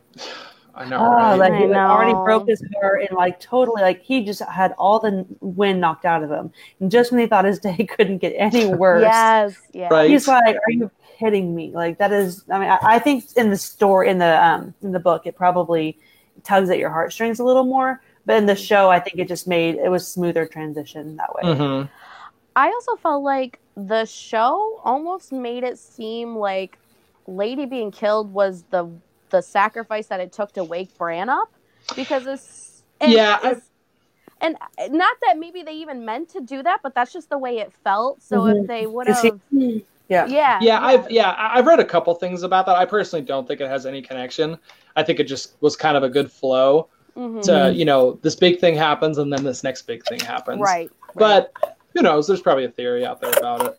Um, yeah, no, I kind of agree. I just I think the books is it's just so heavy, much heavier to me, and it just puts more impact Yeah. on it. And I think it it really shows what maybe not the political situation is, but just how Westeros is. I mean, the Hound not until season until book three, I believe, he doesn't. There's no punishment for this. You know, like Yeah. he kills Mycah, and it's just like, all right, that happened. But I mean, really, was punishment necessary considering he was doing what he was charged to do? I mean, I mean, it's not necessary in the realm of of right and wrong and what we and justice, but like in the end, his his honestly masters, but his who his commanding people, whatever, mhm. asked him to do something and he did it. Like he Well, was just the thing is, I don't, I don't know. From what I feel, like let's ignore like justice and all that. Mhm. Um, I don't know. Like he basically is like, yeah, he ran and he didn't run fast enough, so I killed him. And it's like, okay, you didn't need to kill him. like, yeah, in the books, I felt more like he was. It was like a joke or a game to him. Like Oh, he God. ran, but not very fast. But in the show, he was just kind of like, well, he ran, but it wasn't Yeah. fast enough. You No, know yeah. what I mean? Like, he, he, yeah, in the in the book, he sounds way more cruel, in my Yeah. opinion. It's just, it's just really tough, to be honest. Um, so uh, my, my last thought, I don't know, I don't think, I don't know if there's anything here, but when Ned, so Ned says like, I'm gonna, I, I I will execute, um, Lady, and Cersei's basically like, whoa, is this like a trick? Are you gonna like release her or whatever? And Ned's just like, no, she deserves better than a butcher. You know, I should go do this. And I'm just wondering, um, does that have any connection to Mycah being the butcher's son? Like, is there any subtext of him saying like my daughters deserve better like it doesn't sound very in ned's um character it doesn't I sound think- like he would do that but I just- think if the, just- if the order had been reversed a little bit, and if he had known what Mycah, what Mycah's fate was, then I Mhm. think it would have been like super poignant. But I think at that point, he, I think he was calling Ilyn a butcher because we Oh, yeah. already know how yeah, we already know how Ned views um, execution and how he thinks Right. the man who, you know, lays down the sentence should be the one who swings the sword. And so at that point, I think he's like, you know what, Robert, like you suck, and Ilyn, you suck too. Mhm. And like I think it was just his way of kind of like do an underhanded slight at both of them, Mhm. um, and saying, "I'm a real man. I'm going to go take care of my business." And like, No, no, I I like that answer. The, the only reason I brought it up is just because, like, George didn't have to make him a butcher's boy. that's true. You know what I Yeah. mean? So I was like, Mhm. okay, I feel like there's something here, and I just can't really see it. And I don't like like the explanation of Sir Ilyn Payne being a butcher. I do like that, and I agree with that. I think it was just you know they're both you know there's a butcher and there's a butcher, and I'm just wondering if there's something there. I don't know what it is, but just my thoughts. Mhm. Um. Okay. Um. Is that it? Anything else? Well, yeah. Go Sorry, I have one more thing. Oh no! No, do it. The no, I only- won't- The only other thing I thought was interesting was the similarities between Lady and Sansa and Nymeria and Arya farther on down the road after Ned's execution. Mm-hmm. So in this chapter, Nymeria gets to run away and Lady has to face the punishment. And in King's Landing after the execution, Arya runs away and escapes King's Landing, and Mm, poor that's Sansa's left there to fend for herself um, against Cersei and Joffrey. So I thought that was interesting how the similarities are there. No, that's cool. I, I like that. yeah. So I I also, sorry, I'm just gonna bring up more, but like, um, in the in the show, they actually show Arya throwing throwing rocks at Nymeria to Mhm. get her to leave. Um, it's not in this chapter, but in the books later, it talks about it was him, it was her and Jory having to do it. And I think that just just puts another you know gold star on Jory's list of how awesome he is. You know, I like ima- imagine him just being like, "Look, Arya, we we," because I I I, was, I assume it was Jory's idea. He was like, "Look, if we bring her back, she's going to die." Yeah. and I don't think we want that. And that's just a, another like unseen heart to heart. It makes me so glad that Jory found her instead of the Lannisters. I know. right? Ugh. it's tough. It's tough. Um, so, sorry. Okay, last one, and I'll be done. this is actually back in the previous chapter. Um, I found it kind of interesting that I, I mentioned this in our in our discussion post. How Sansa goes up to Arya back in. So this is back in Sansa Sansa's chapter, and she's like, "You need to get cleaned up. You need to change, and we need to go do this thing." And I find it funny that Sansa's telling Arya that, and Arya is cleaning Nymeria Yeah. and is like trying to get the mud out, and is like, "No, you, you stay here. You need to get cleaned up. You're dirty and muddy." And I just, I just thought it was kind of an interesting, you know, boop, boop, boop kind of Yep. thing. Mhm. So I don't know. I, I don't know. Maybe that just that just kind of shows. like maybe that just shows like. I just find it so interesting that they're so different, and then you can find these things like, well, they're kind of the same in some ways, and I think that was kind of a little inkling to it. Mhm. Okay, so that's done. I guess there's nothing else interesting to talk about, right? Nope. Nope. nope. Okay. All right, so we are moving on to Bran 3. Now, this is the big one. This is Bran's very first vision that he has, and it is just a full on acid trip. Um, and that wasn't that, sure. that that wasn't in the show at all. So I think this this is a real beautiful chapter Mhm. and and just so you know it blows my mind that i read this and i was like this is like three pages like or like one two three like four pages total basically and it just it just kind of blew my mind But Yeah. there's So- so, much stuff in there. Yeah. right so just um I, I just have a very short yeah i love that i love that um just i'm just a really quick summary of it because i didn't want to go into too much detail um bran dreams of falling from a great height over westeros while a crow urges him to fly bran sees across westeros seeing the members of his family at the cur- at, at, uh, at the current time that that might be different but either way uh, he looks east towards the shy. He looks north beyond the wall and succeeds at flying. He wakes up in his bed at Winterfell and names his direwolf Summer. All right. um, okay, so Where to start? so honestly, like we're gonna have to read a lot. I Mhm. feel like we're gonna have to read pretty much straight from the book for a lot of this. Mhm. Um, I don't know. Do you guys just have any introduction, like your thoughts on the chapter, just right out of So- the gate? I have a thought that I wonder if maybe we should establish our perspective on something before we to see if we differ or if we all agree. Okay. Um, so it's kind of um, with coma patients, it is known um, that time is really um, skewed when people are in a coma. Like they Mhm. can be in a coma for a week and it'll feel like a year, or they can be in a coma for a year and then think that they were asleep for a nap or something. So Mhm. okay. the perspective of time is is depending on the coma patient is is really you know it's not literal Okay. usually so in my my question is and the way i read this chapter and the way i like to view it is that the span of this dream is from him hitting the ground after jaime pushes him out of the window to him waking up. And so to him, he's falling, and that's it. That's all he has. There's the gray swirly mist. He's Mhm. falling, and he has this interaction with the three-eyed crow, and then he wakes up. And I I have reasoning where I believe that to him it doesn't feel like months. You know, how how long are we assuming he was in a Yeah. coma? So I mean, six yeah. weeks or so more. Um, interesting. Okay, so so- you're saying like as soon as he hit, his I'm saying he didn't have other dreams. He didn't have Yeah. other like this is it. What we get with the, what we get in this chapter is the extent of his coma time. But it feels like this much time to him, but in their real world, it was six weeks or eight weeks or something like that. Um, and like like a few things I picked up on that made me, other than the fact that I like that theory, um, like he looks down and sees how skinny he is, and it's surprising to him. Mhm. He's I like, like oh, of course. I'm skinny. I've been in a coma for six weeks. He looks down and he's like, what the heck? Have I always been skin and bones like this? Um, he sees, you know, he sees Robb in the courtyard and he's like, whoa, is that, you know, is he playing, is he using real steel?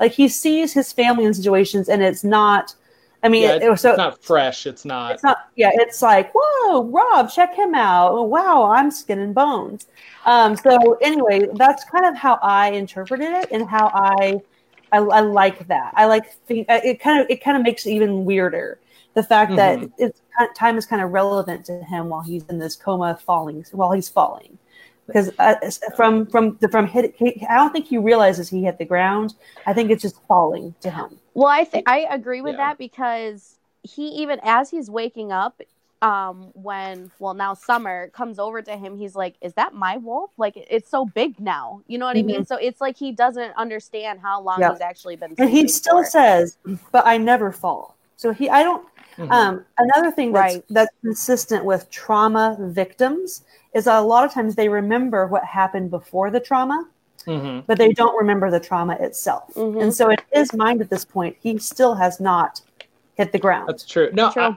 I, I, I do. li- I I do like the thought of like he doesn't realize he, you know, he believes he hasn't hit the ground yet because especially like when he does wake up, you know, he he's you know, I, I don't know. It could just be a natural like he's mad what happened. He's shocked at what happened. That his legs are broken. That he's crippled for life. I, I honestly I didn't even think about you know intense in, in terms of time and when this vision started, but that's a really interesting thought that. You, you got me on board. I, I, I like that. Because because I because he was like, oh well, you know, I think he realizes he's in a dream, but at Mhm. the same time, he he's like, well, I've never hit the ground before. I've never fallen before. Like this is a first time for me. He's not like, well, here I am again, that same old falling dream I have, or Mhm. this is like Right. the time I fell from the window. You know, he. It, it's all it's all fresh to him. It's all in the Mhm. moment. Well, Mhm. even like even just like the the first few fir- one of the first paragraphs that talks about you know Maester Luwin making that clay doll and throwing it off the roof. That was a that was a recent memory that Bran had. Right. He mentioned that during the chapter chapter. before. Yep. So yeah, no, so that could be his memory of like, oh, this is what I was doing up to the point that I was thrown out. I like that. That's a good thought. So, I, anyway, I I have lots of notes, so don't let me take over. You guys go too. yeah, I let's could see. Um, yeah, right.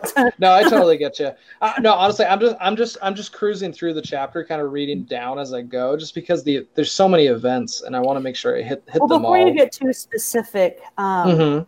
flashbacks, I also say that um, I feel like this is real. Like this isn't a dream. I feel like this is really his subconsciousness that's taking him through the process of realizing who he is and what his abilities will be.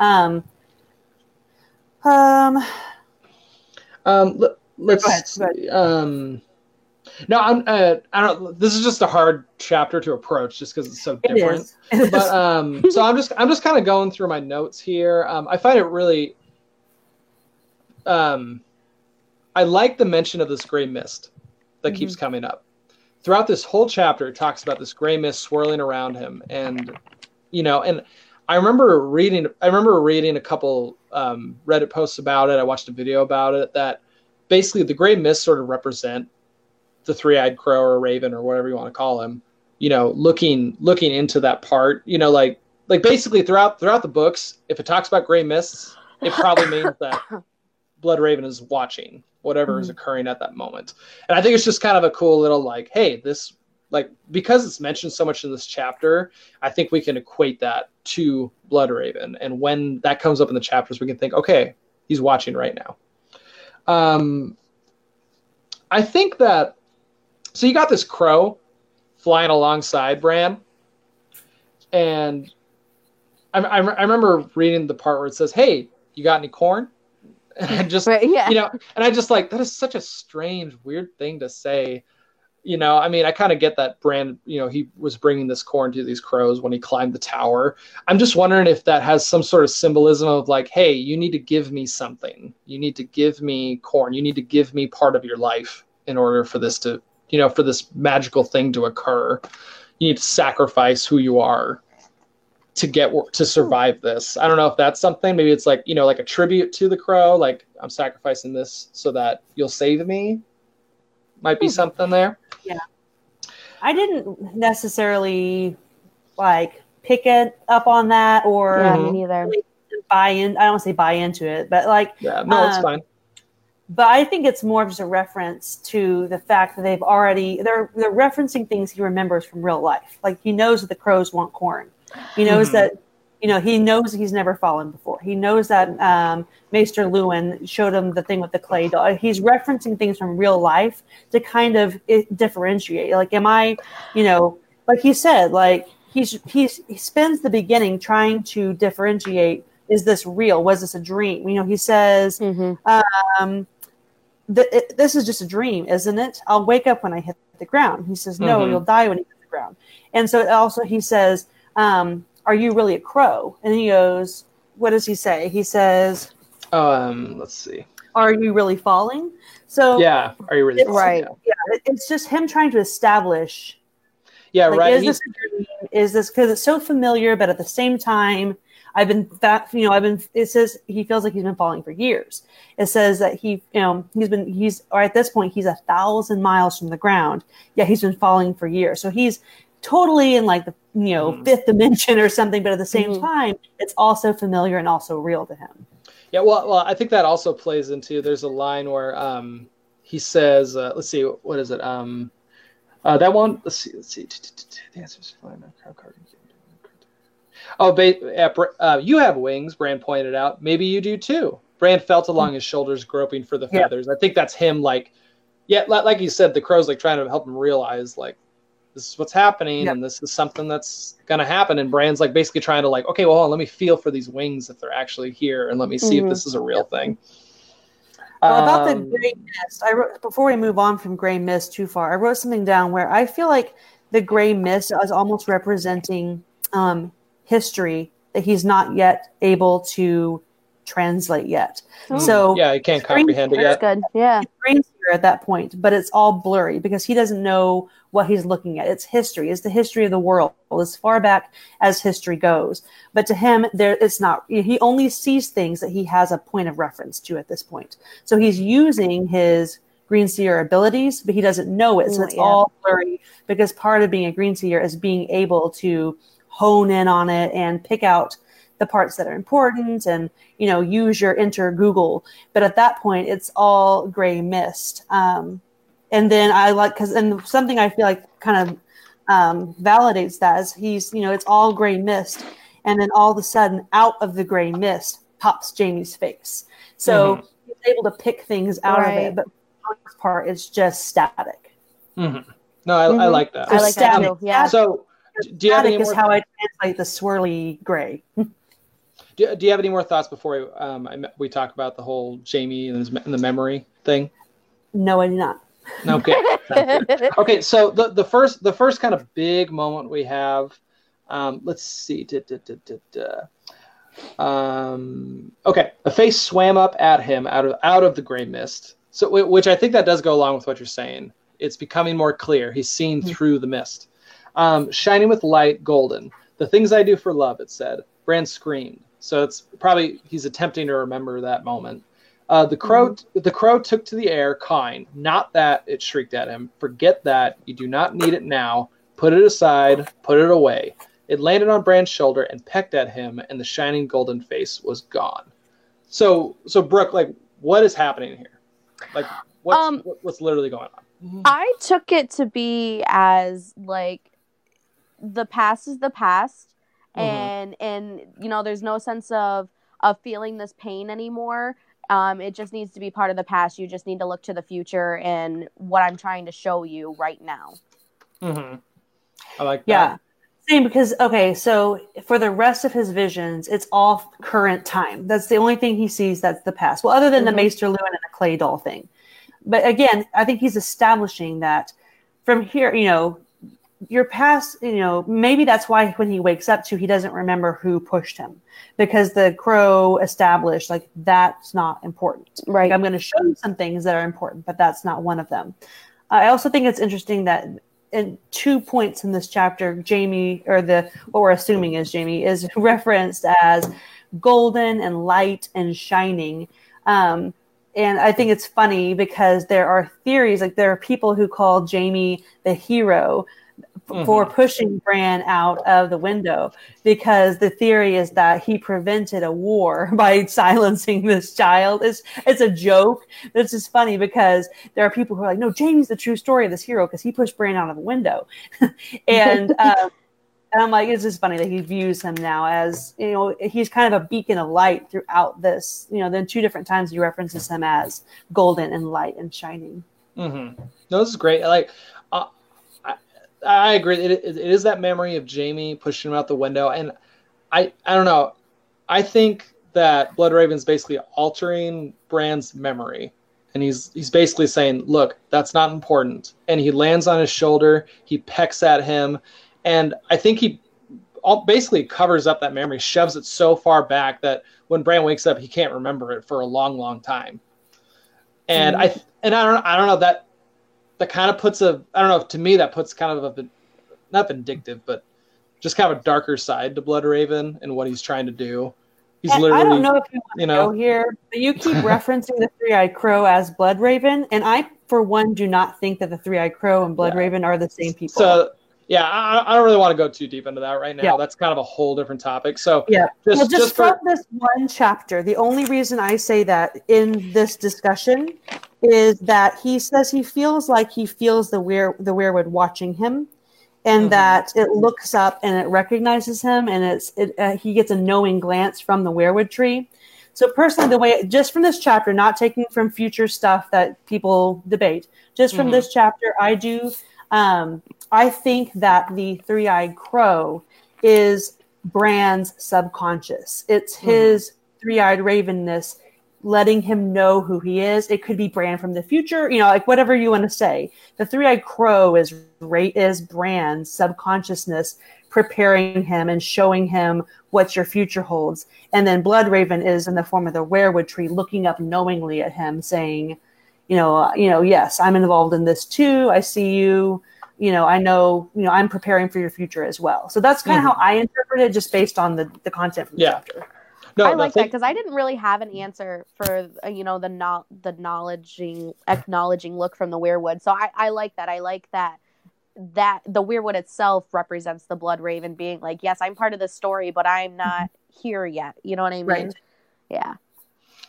No, good. No, thank thank you for sharing that. Just just for clarification for people watching this, it, like if, we're, if we say Bloodraven or whatever, it all basically means that dude up in the north who's stuck in the tree. Hmm, So just so everyone knows that. Right.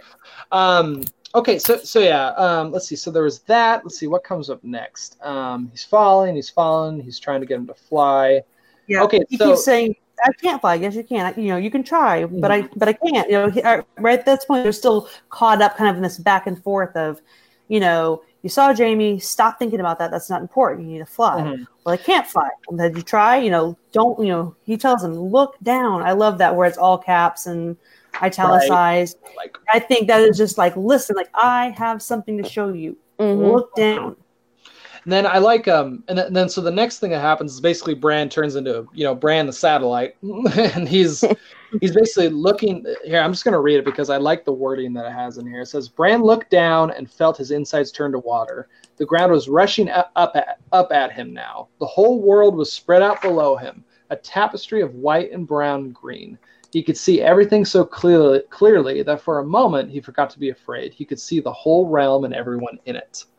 Um, I especially like that word tapestry in that sentence.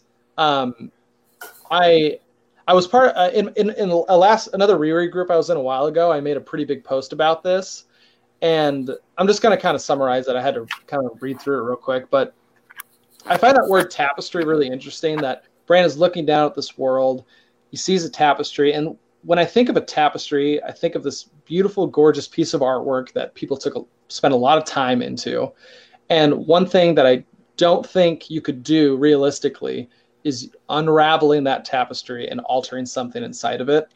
Um, later, later in the books and, and later in the TV show, mainly, there's some essence of altering the past and changing things. And I think I don't know. I think that's just this tiny hint that says like, look, what's happened in the past is going to happen. It, you know, you can't change the past. Even mm-hmm. even if you think to Bran going back and and um, skin changing into into Hodor, and that's how he became who he is. It's one of those like that's going to happen because you know Bran is going to do this. And I just think that's a tiny hint towards that mm-hmm. theory. Yeah. Um, did anyone have any thoughts on on Bran going satellite? so, I mean, I, I, I definitely, I kind of wonder if I should wait towards the end to say this, but I think what. It, I mean, you might want to read some more sections about what all okay. he sees before I go into this, but go I, I, I, think it's just kind of also interesting that Bran is basically he's raising up to almost this sort of godlike status you know he's above the world he's looking down he can see everything he can i just think it's there's probably some deep deep thoughts on that that i can't think of because i'm just a tiny person but but i just i just it's just kind of interesting that he's placed into this sort of actually honestly if you think about it um so Bran is raised. This might not make sense. I hope it does. But Bran's raised up to this godlike status almost. He's up above. And if you think back to Bran when, that memory of him trying to climb up the tower to this golden figure. I mean, it could be that could symbolize like the fall of Bran. You know, he tried to go up to this golden sort of holy area and he was thrown out of it. I don't know. That I guess that kind of makes me think of Lucifer and him falling from heaven. But mm-hmm. that's just a quick. Well, it's, it's so, interesting that you mentioned that because I, after especially after really dissecting this chapter, if George decides to to land with the same ending we had, you know, again, I think he'll get to it at a di- different route.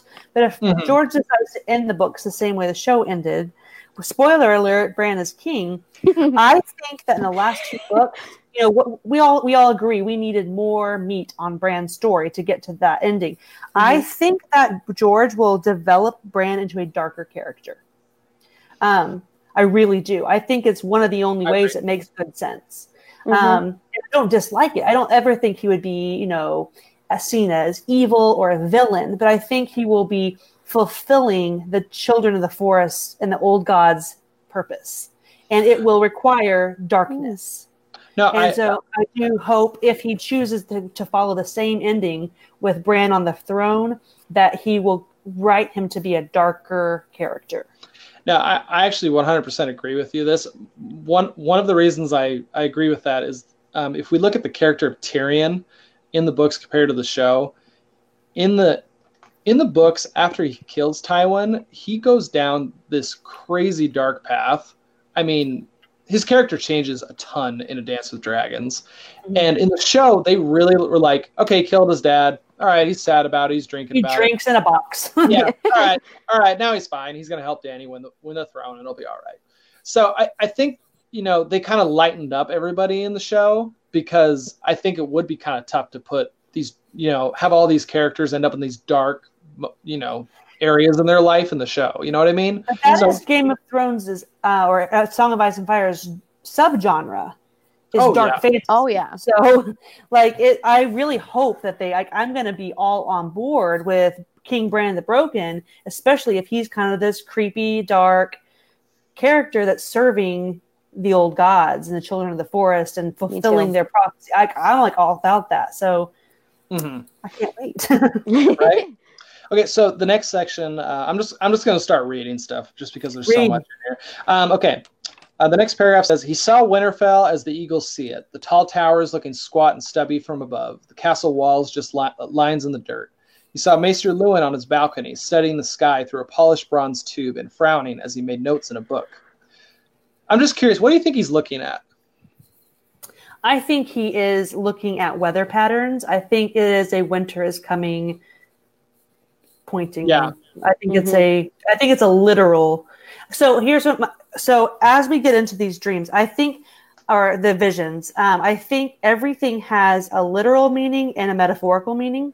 hmm And um, like I have an example of that in the next part, but um, I think this is an example of there's a literal meaning where Maester Luwin is just being a maester and he's just watching the weather patterns like maesters do, and winter is coming. And that's why he frowned.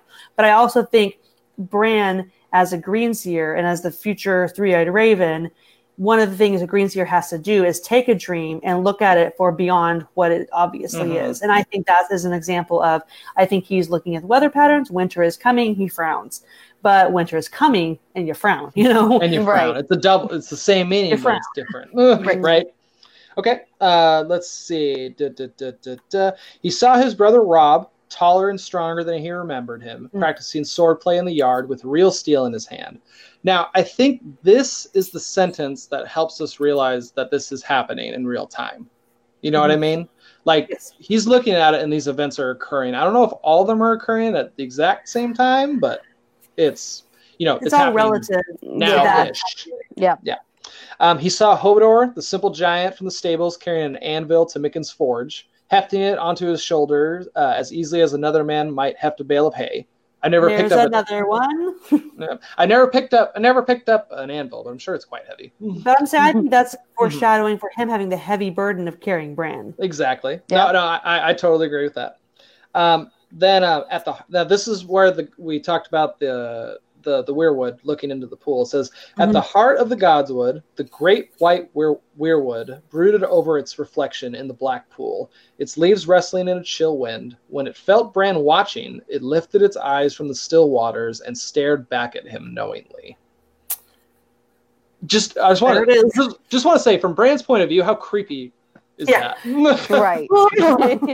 pretty much i mean i mean i honestly if i could make one thing real in this book it would be a, a weirwood with red leaves and the face and just so i can I stare know. at that thing and just be like holy shit. Like thing's scary. Um okay so the next one. He looked east and saw a galley racing across the waters of the bight. He saw his mother sitting alone in a cabin looking at a blood-stained knife on a table in front of her as the rowers pulled at their oars and Sir Roderick leaned across a rail, shaking and heaving.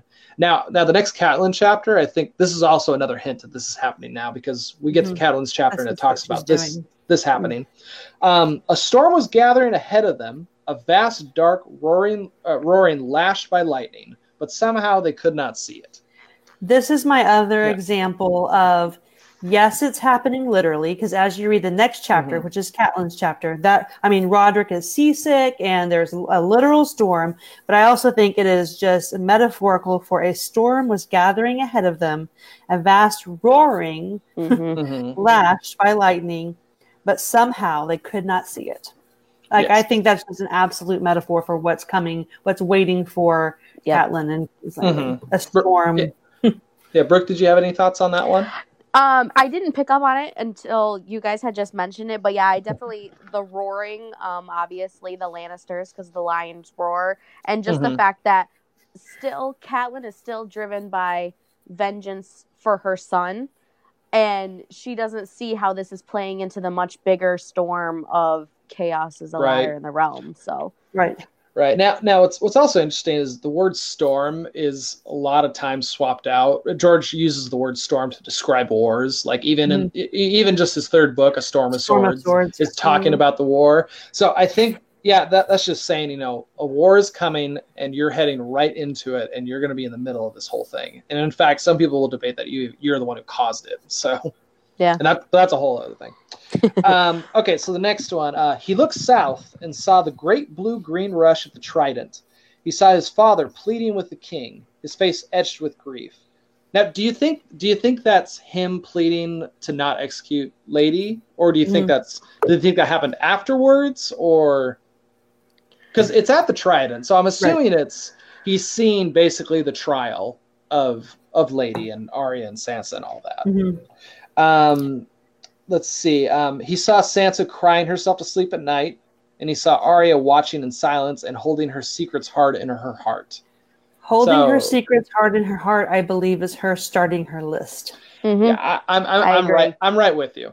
I'm totally with you. I think she's I think this this this I mean she references back to it, so we know that it's true that this is when her vengeance streak basically begins. And it could be this is her first thought of is like Cersei needs to die. She Cersei, and then when she finds out Mycah is killed by the Hound, he she adds him to the list and basically like like some there needs to be some justice, and I'm gonna have to be the one to do it if no one else is Yeah. gonna do it. Um, let's see. Okay, so okay, now this is gonna be a big talk because there's so I, I I've read I have questions. I've read so many accounts of what this means. So let's go through these one at a time. So there were shadows all around them. So right now, I'm assuming that they're talking there are shadows around the Starks. So Ned, Mhm. Sansa, and Arya. One shadow was dark as ash, with the terrible face of a hound. So I'm assuming that means Sandor Clegane. I, I I've read a couple different responses to what that could mean, and I just I just can't see any way around it that it's not the hound. Yeah, I'm, I feel like that's fairly straightforward. As, Yeah, I mean- straightforward as an acid trip chapter can be. Exactly. and I, I mean, another, another point, just you know, it does. It says the face of the hound, which is pretty obvious. Is you know, that's what that's what Sandor Clegane is named. But also the word. Um, let's see, where was it? Um, Terrible. Um, one shadow is dark as ash. Two meanings to that. Um, later in the books, his armor is actually described as the color of ash. Mhm. And the second part that could relate to his burn face. His fire Mhm. experience. Yeah, there's Yeah. that that fire around him, so that could be another hint. So I, I'm pretty confident in saying they're talking about Sure. the hound.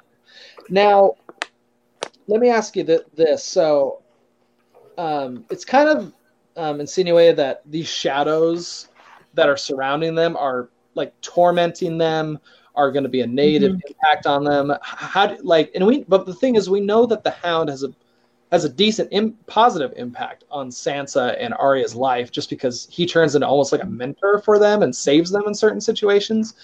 Um, like, how does the hound how does the hound negatively affect the Starks? Do you think?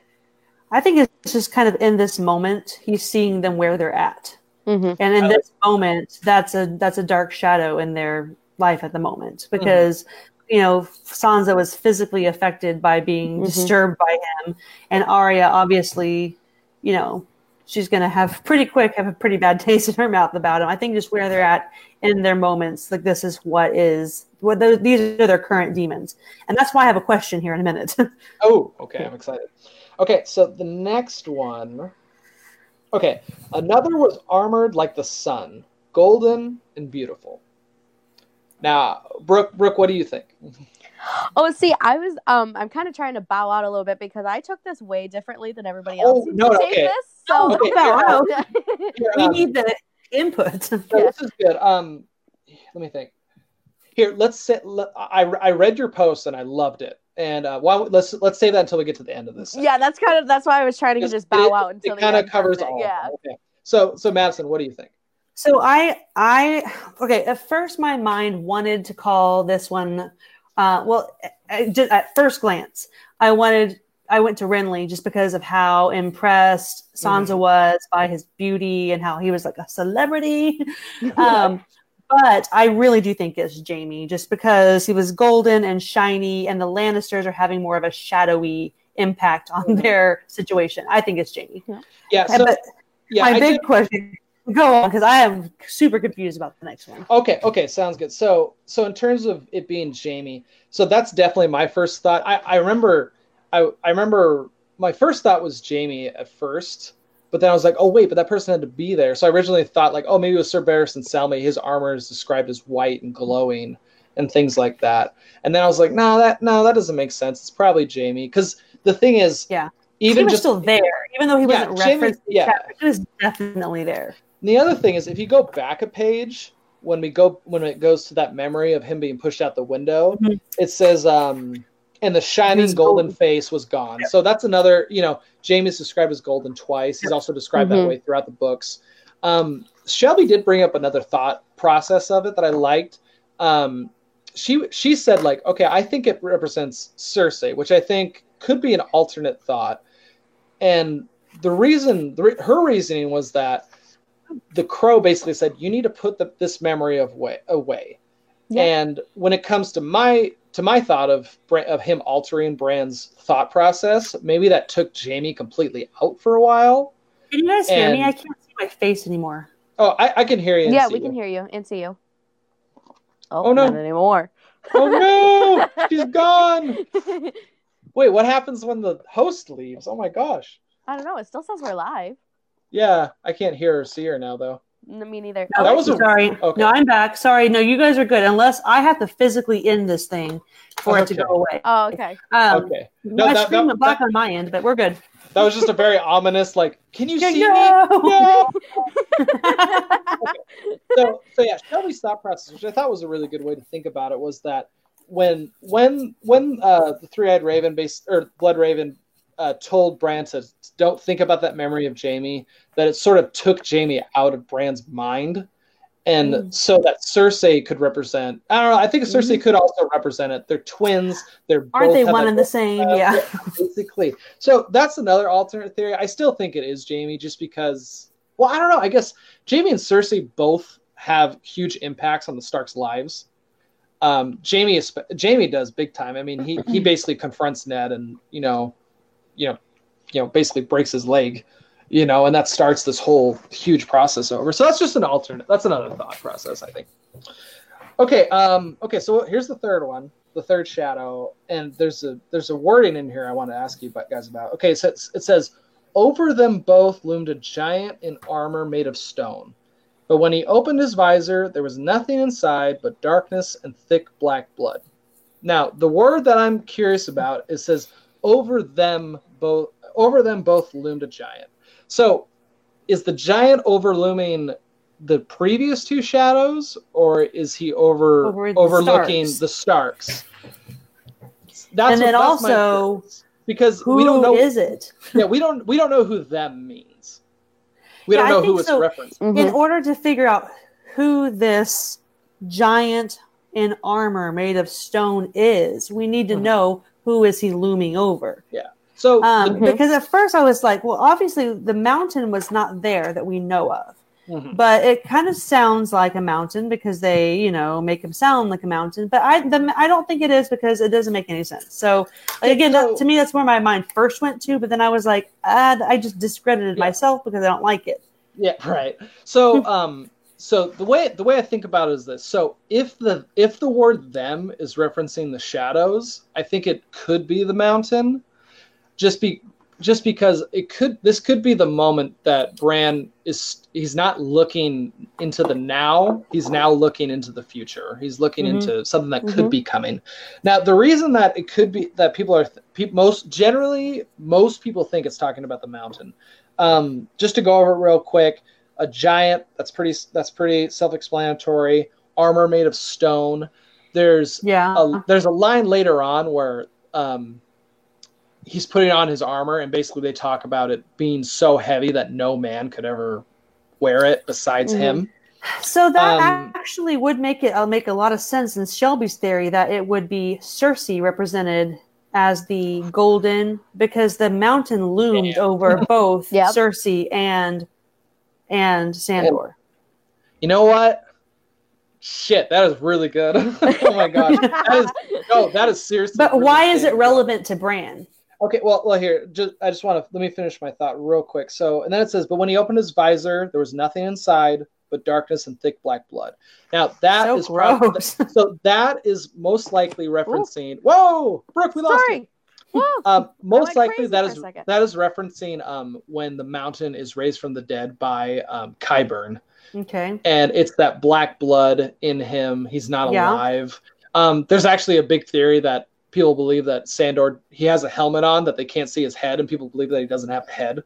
So that would referencing opening the visor and there's nothing left there. But black blood, and I get that, and I, I I'm Mhm. all on board. Except I just I'm not convinced why that is so relevant to Bran at all. Like Yeah, not only just to be shown in a vision, but for his storyline Mhm. at all, So or the- even any of the Starks.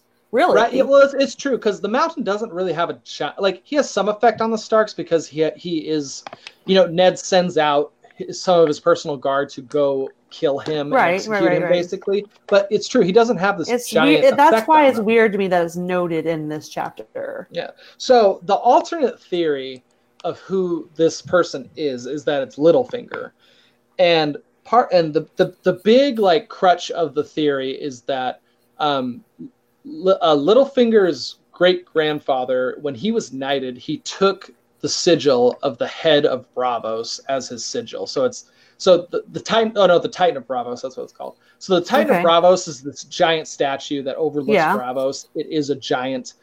And while Littlefinger does change his sigil later on, he's still related to the ba- to the to House Baelish, which that is Yes. his sigil.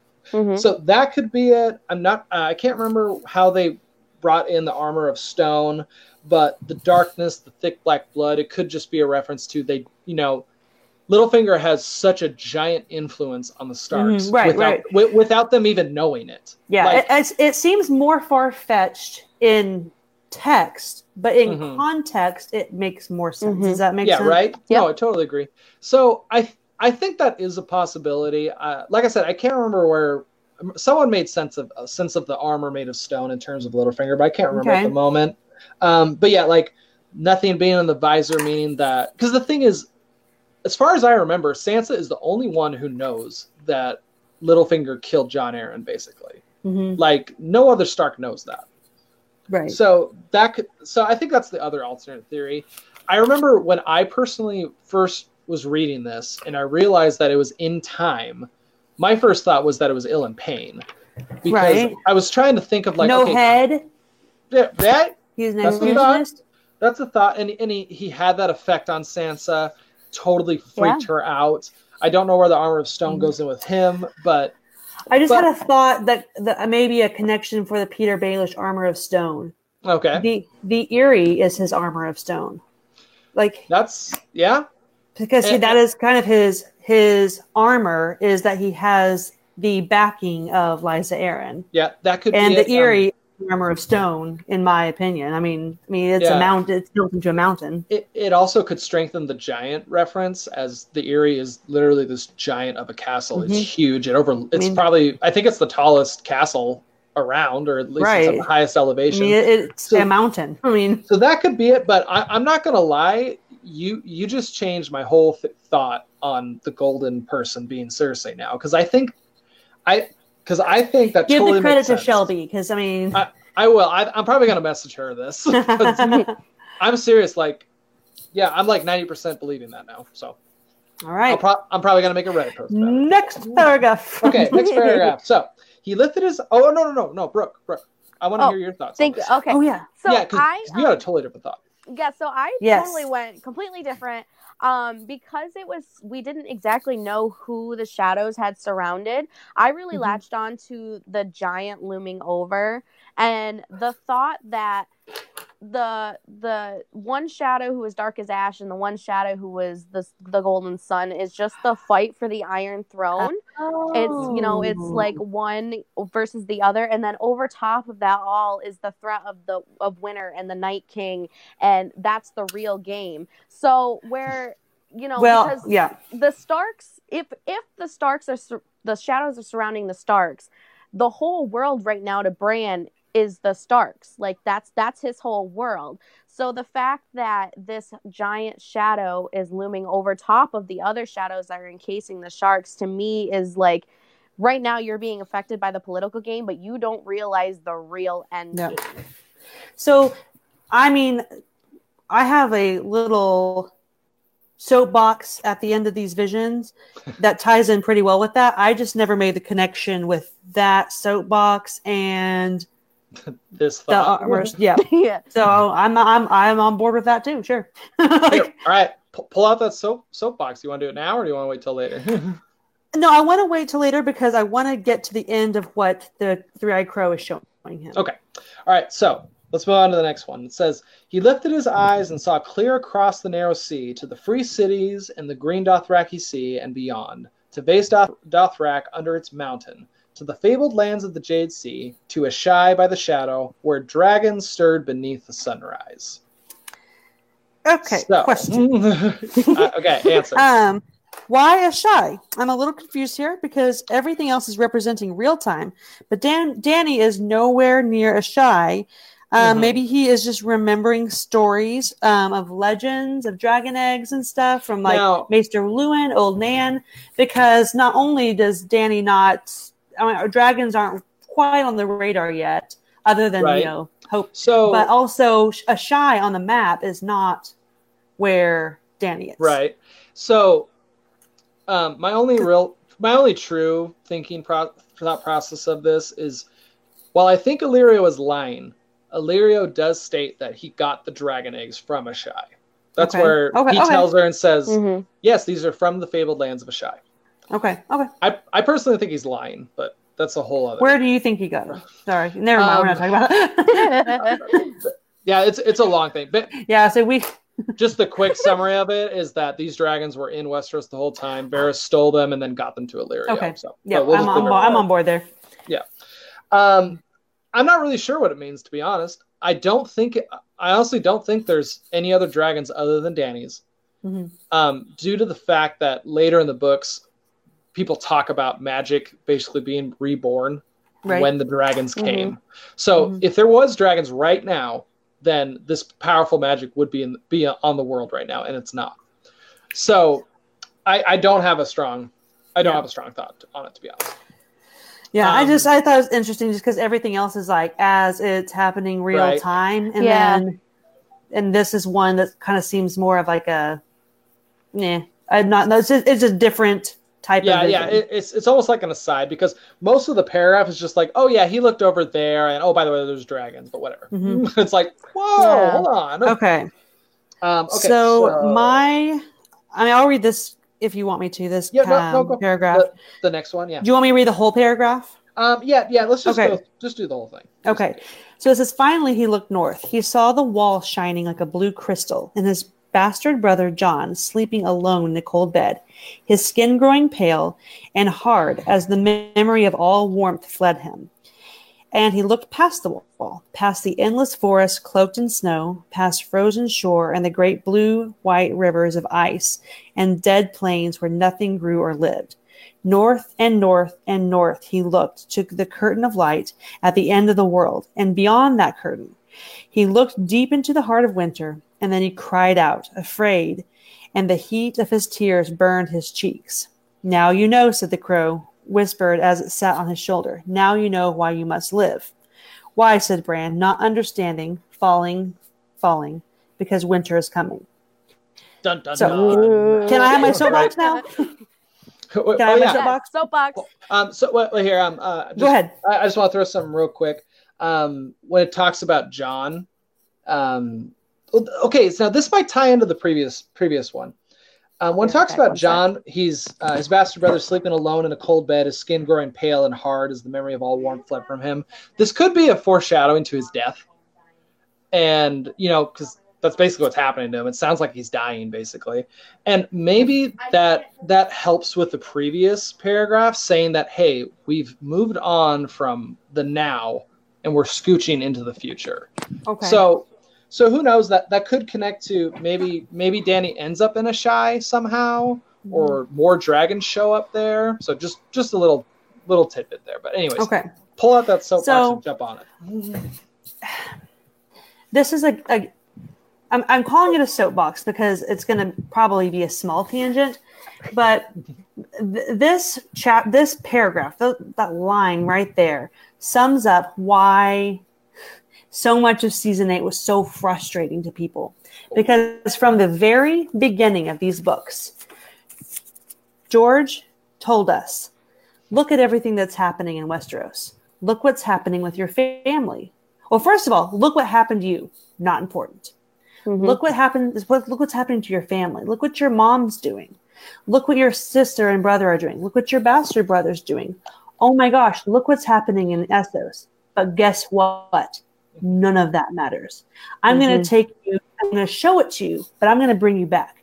I'm going to soar you back over everything. I'm going to take you back north. But we're not stopping at the wall. We're soaring past it. We're soaring past everything living.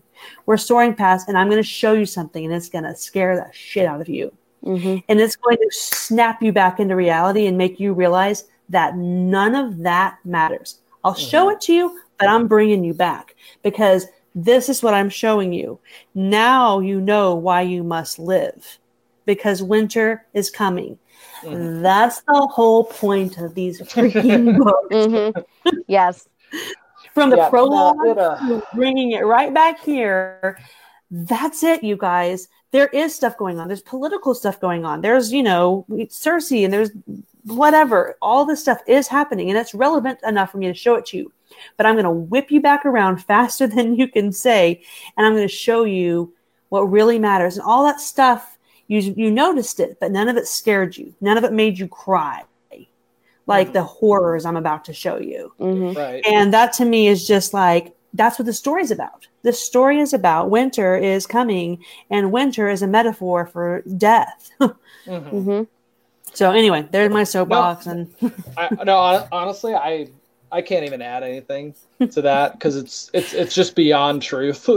Right. that, especially in terms of season eight, how not handling that very well. So, Mhm. but let's not let's not yeah, get well, that's not the angry point of right now. But I'm just Yeah, saying let's that not that get is too angry at that. Maybe, that- maybe we can. and when maybe we'll people don't special episode. understand the frustration, it's Right.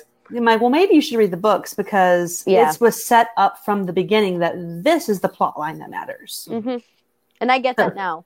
Reading this, like, because I watched the shows first, like, I get that now. Like, they did make a point of mentioning it in the show how, like, it's the overlooming threat of everything, but it wasn't focused upon. Like, it was basically forgotten in season eight, which, and I get the disappointment in people now. Like, it, it makes sense to me. So um, I- I'm gonna try and make this this quick. Um, so part of the reason the way the story is laid out, how because a lot of people believe that hey they should have done the fight with Cersei and then ended with the night with the with the White Walkers, and that, that's a whole other thing we won't get too into. But We can have that show someday, but yeah, but, but but one of the one of the reasons why it, let's say George lays it out like that. One of the reasons that he do, he wants to do that is because um, it references back to Lord of the Rings. How in Lord of the Rings there's this giant fight for Middle Earth and it's this epic climax. And in the Helm's movie, Deep. oh, so good. But um, basically, so in the in the movies, it ends after that fight and everything's fine. In the books, it actually continues onward, and Mhm. like Frodo and Sam, they all go back to the Shire, and the Shire is basically under attack by Sauron and, and the orcs, Mhm. and they're destroying this. And it's basically saying like, look, just because the big fight happens doesn't mean everything's over. And terrible. no, I didn't like, need it to be last. Yeah, to right. clarify, but Yeah, it's like it's just like you know terrible things are are, Are going still to happen happening in the world. still happening. Right, It does. It doesn't all end and this big climax ends over. right. And I think that's what George is try- was trying to shoot for. Mhm. Like basically, we're gonna get rid of the big bad guy, and it's like, look, there's still stuff that we need to deal with. And it, no, and I No. get that. That that Mhm. doesn't right, that the sequence doesn't have much to do with my frustration. yeah, which, But- which which I totally I understand that. I just I, that was The just a thought I had sequencing isn't the problem. But no, I no, I, I like the reference to Okay. I always like a good Helm's Deep reference. right. Um, all right, Brooke, did you have a thought? I, I just don't want to keep running over. And No, no, you guys are fine because being, I know you guys think that I'm like, you're kind of excluding me, but being a first time reader, it's just as much fun to listen to you guys as it is to talk with Okay. you. So, Okay, so I, I, I'm, I'm just going to put it on you. If, you. if you got something to say, I want you to stand I'll up and say in. it. Yep. Okay, so let's move on to the next one. This part, I think, is just this is so cool because I, I I missed this my first couple reads. Bran looked at the crow on his shoulder, and the crow looked back. It had three eyes, and the third eye was full of ter- of a terrible knowledge. Bran looked down. There was nothing below him now but snow and cold and uh, snow and cold and death. A frozen wasteland where jagged blue white spires of ice waited to embrace him. They flew up at him like spears. He saw the bones of a thousand other dreamers impaled upon their points. He was desperately afraid. Now, this just, I don't know, like this dream just went from like, whoa, this is getting serious to dark as Nightmare. Mm-hmm. Yeah. crazy. So, so, so what's happening here is, at least the way I see it, is basically those thousands of people, dreamers, dead down there, are basically people who Bloodraven has tried to bring Right. up. Yeah, because in his cave there are bones. Well, okay. Now, what's interesting about that is so the thing is this. Okay, if just like the just like he says, if Bran falls and hits the ground, he is dead. And that's a You- choice. I think that's a literal choice. Mhm. I think if Bran said, No, I don't want any part of this, I'm scared, I don't want to fly, I think he would not have I think he would have died and he Mhm. would not have woken up from his coma. So that is an Yep. actual choice he made. Now think about this. So if there's bones in Bloodraven's cave, that means that there are dreamers who said yes, survived this dream, went to him, and still died. Mhm. Mhm. That is what blows my mind. Well, and that's At why least in my head, that's. I don't think the show did a good enough job explaining that Bran was the most powerful three-eyed raven of all times. They right. didn't Right. do a good job depicting that, and that is another Mm-hmm. great point to that was that others have tried and did Mhm. not succeed. And again, I don't know why they murdered his character like that, but they did. They just don't like happy. happy They don't happy like- people. they don't like their us. I don't think. But anyway, Well, okay, and then I mean, just also think about how many people have has he? I mean, it's I mean, what it says, bones of thousands of other dreamers, plus the Yeah. people who probably said yes and died in his cave. Mm. Now, here's another thought. Also, this doesn't relate to the show because you're like like I said in the beginning, Euron Greyjoy is completely different. But there is a big, big theory that Euron Greyjoy is actually he basically had this experience that Bran's having. He said yes, and then he went rogue. Because Mm. in the books, he Mm. he references his third eye. His Mhm. sigil on his boats is a third eye. And Yeah. we'll we'll get there when we get there. But Mhm. it's, it's a big deal Interesting. right? Um, okay. Let's see. Uh, ta- ta- ta- ta- He flies. Yeah. He chooses so, to fly. So he chooses to fly. Bran spreads his ar- arms and flew. Um, let's see. I'm flying. I've noticed. I've no. Oh, okay, no. I, I did like this part. So now, so I'll just start reading. Now, Bran, the crow urged, choose, fly or die. Death reached for him, screaming. Bran spread his arms and flew. Wings unseen drank the, the wind and filled and pulled him upward. The terrible uh, needles of ice receded below him. The sky opened up above. Bran soared. It was better than climbing. It was better than anything. The world grew small beneath him. I'm flying, he cried out in delight. I've noticed, said the three-eyed crow. And just that line, I've noticed, I feel like that humanizes the crow. hmm You know, I can almost imagine him with like a cigarette, just like, yeah, I noticed. You know, whatever. I- I've seen- I've like seen I this- told you that would happen. Yeah, Like- I, I've, I've had so many Yeah. people do this. It- It's I like it too in the beginning where he's like, "Are you really a crow?" and he's like, "Are you really falling?" You know, like I think the crow is pretty witty. I like the idea Right. of him having a cigarette hanging out of his beak. um, okay, I, I want to share. Um, I want to share a, a, a Reddit comment that I that I found. Um, just Yes. just just for credit, um, a, prof- a professional kvetcher is the guy who commented it. So he said, uh, maybe a coincidence, but when Bran is falling, he sees jagged spikes of ice with the bodies of thousands of people impale, impales uh, on them. When he begins to fly, Martin writes that quote. The terrible needles of ice receded below him, which was in that line I just read. Mhm. Needle, the weapon of Arya, uses uh, uses in her bloody campaign against all who have wronged her, and Ice, the weapon used by Ilyn Payne to kick off the War of the Five Kings. I feel as though Martin deliberately chose these words um, to have the icicles represent not just an imminent danger to Bran, but also the com- the coming bloodshed that will end their lives, the thousands. Interesting. Hold on, I got to convince my wife to stay on. Mm-hmm. Mm-hmm. Oh, trust me, my husband's like, "Where the hell are you?" right? No, yeah, we'll be wrapped up soon.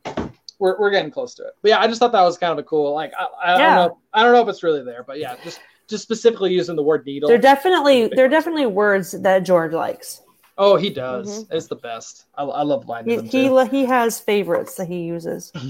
Okay, so then um, Bran felt a sudden blinding pain in the middle of his forehead, between his eyes. That's him opening the third eye. Boom, right there.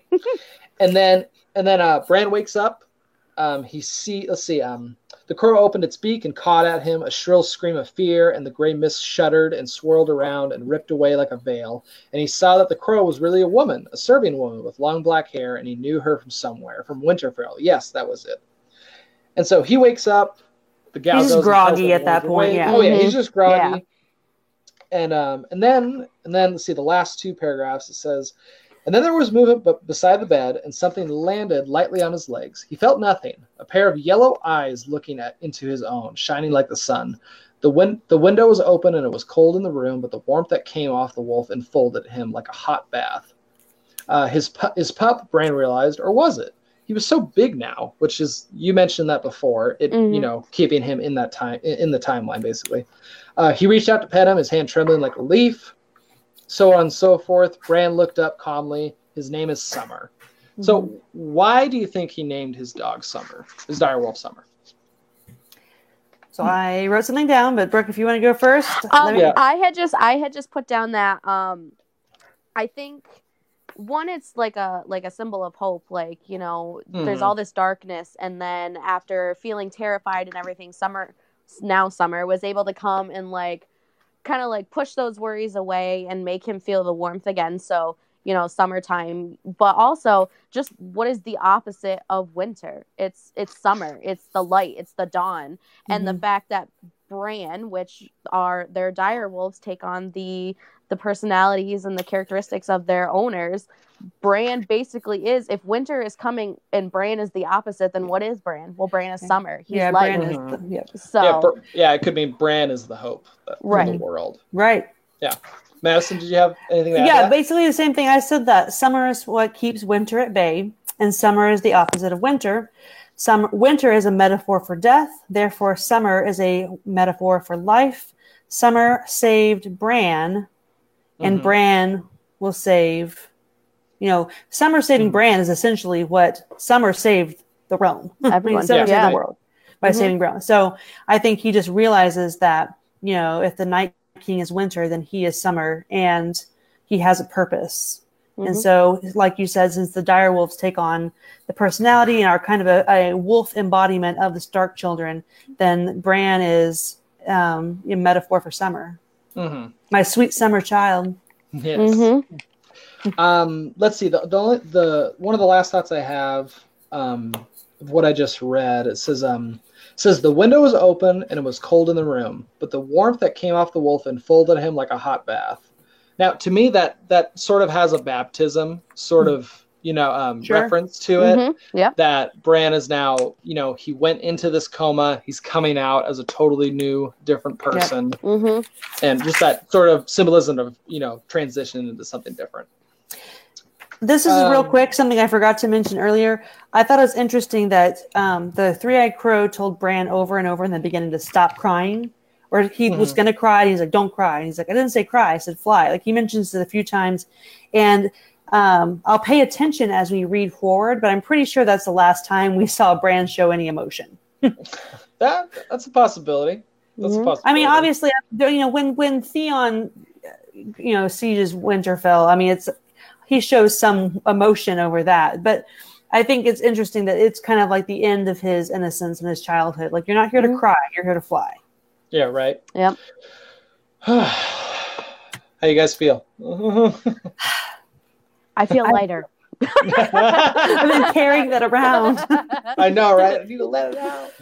Yeah. Awesome. Um, do you guys have any any other thoughts? I mean, just great chapters. I mean, seriously, this this I remember when I was writing I feel out like the this re- is the true beginning. no ser- when when I was writing out the reading schedule, I was like, okay, the next two chapters. Oh damn! Like that's gonna be a The that's doozy. gonna be a, that's gonna be a doozy Yeah, read. it is. And honestly, next week is gonna be really fun because we get to meet um, Littlefinger and Varys and Pycelle. It's gonna so and we get to go to King's Landing for the first time. So I am super excited about next week. Me too. Me too. Well, hey everybody, um, the people who joined to watch us, thank you for joining us. If you guys have any questions you wanna wanna ask us, um, you can send a personal message to me, Brooke, or Madison. We're all in the Game of Thrones Addicts uh, Facebook group. Um, yeah, that's that's about it. I think this was a really good video, guys. Me too. It was Um, fun. It was. Awesome. Well, all right. Well, let's um, let's all get some sleep, and then we will um, we'll see you guys next Sunday, and we'll be doing the next three chapters. All right. Yay. All right, Bye, guys. guys. Bye, guys. All right. See ya. Good Bye bye. night. Night.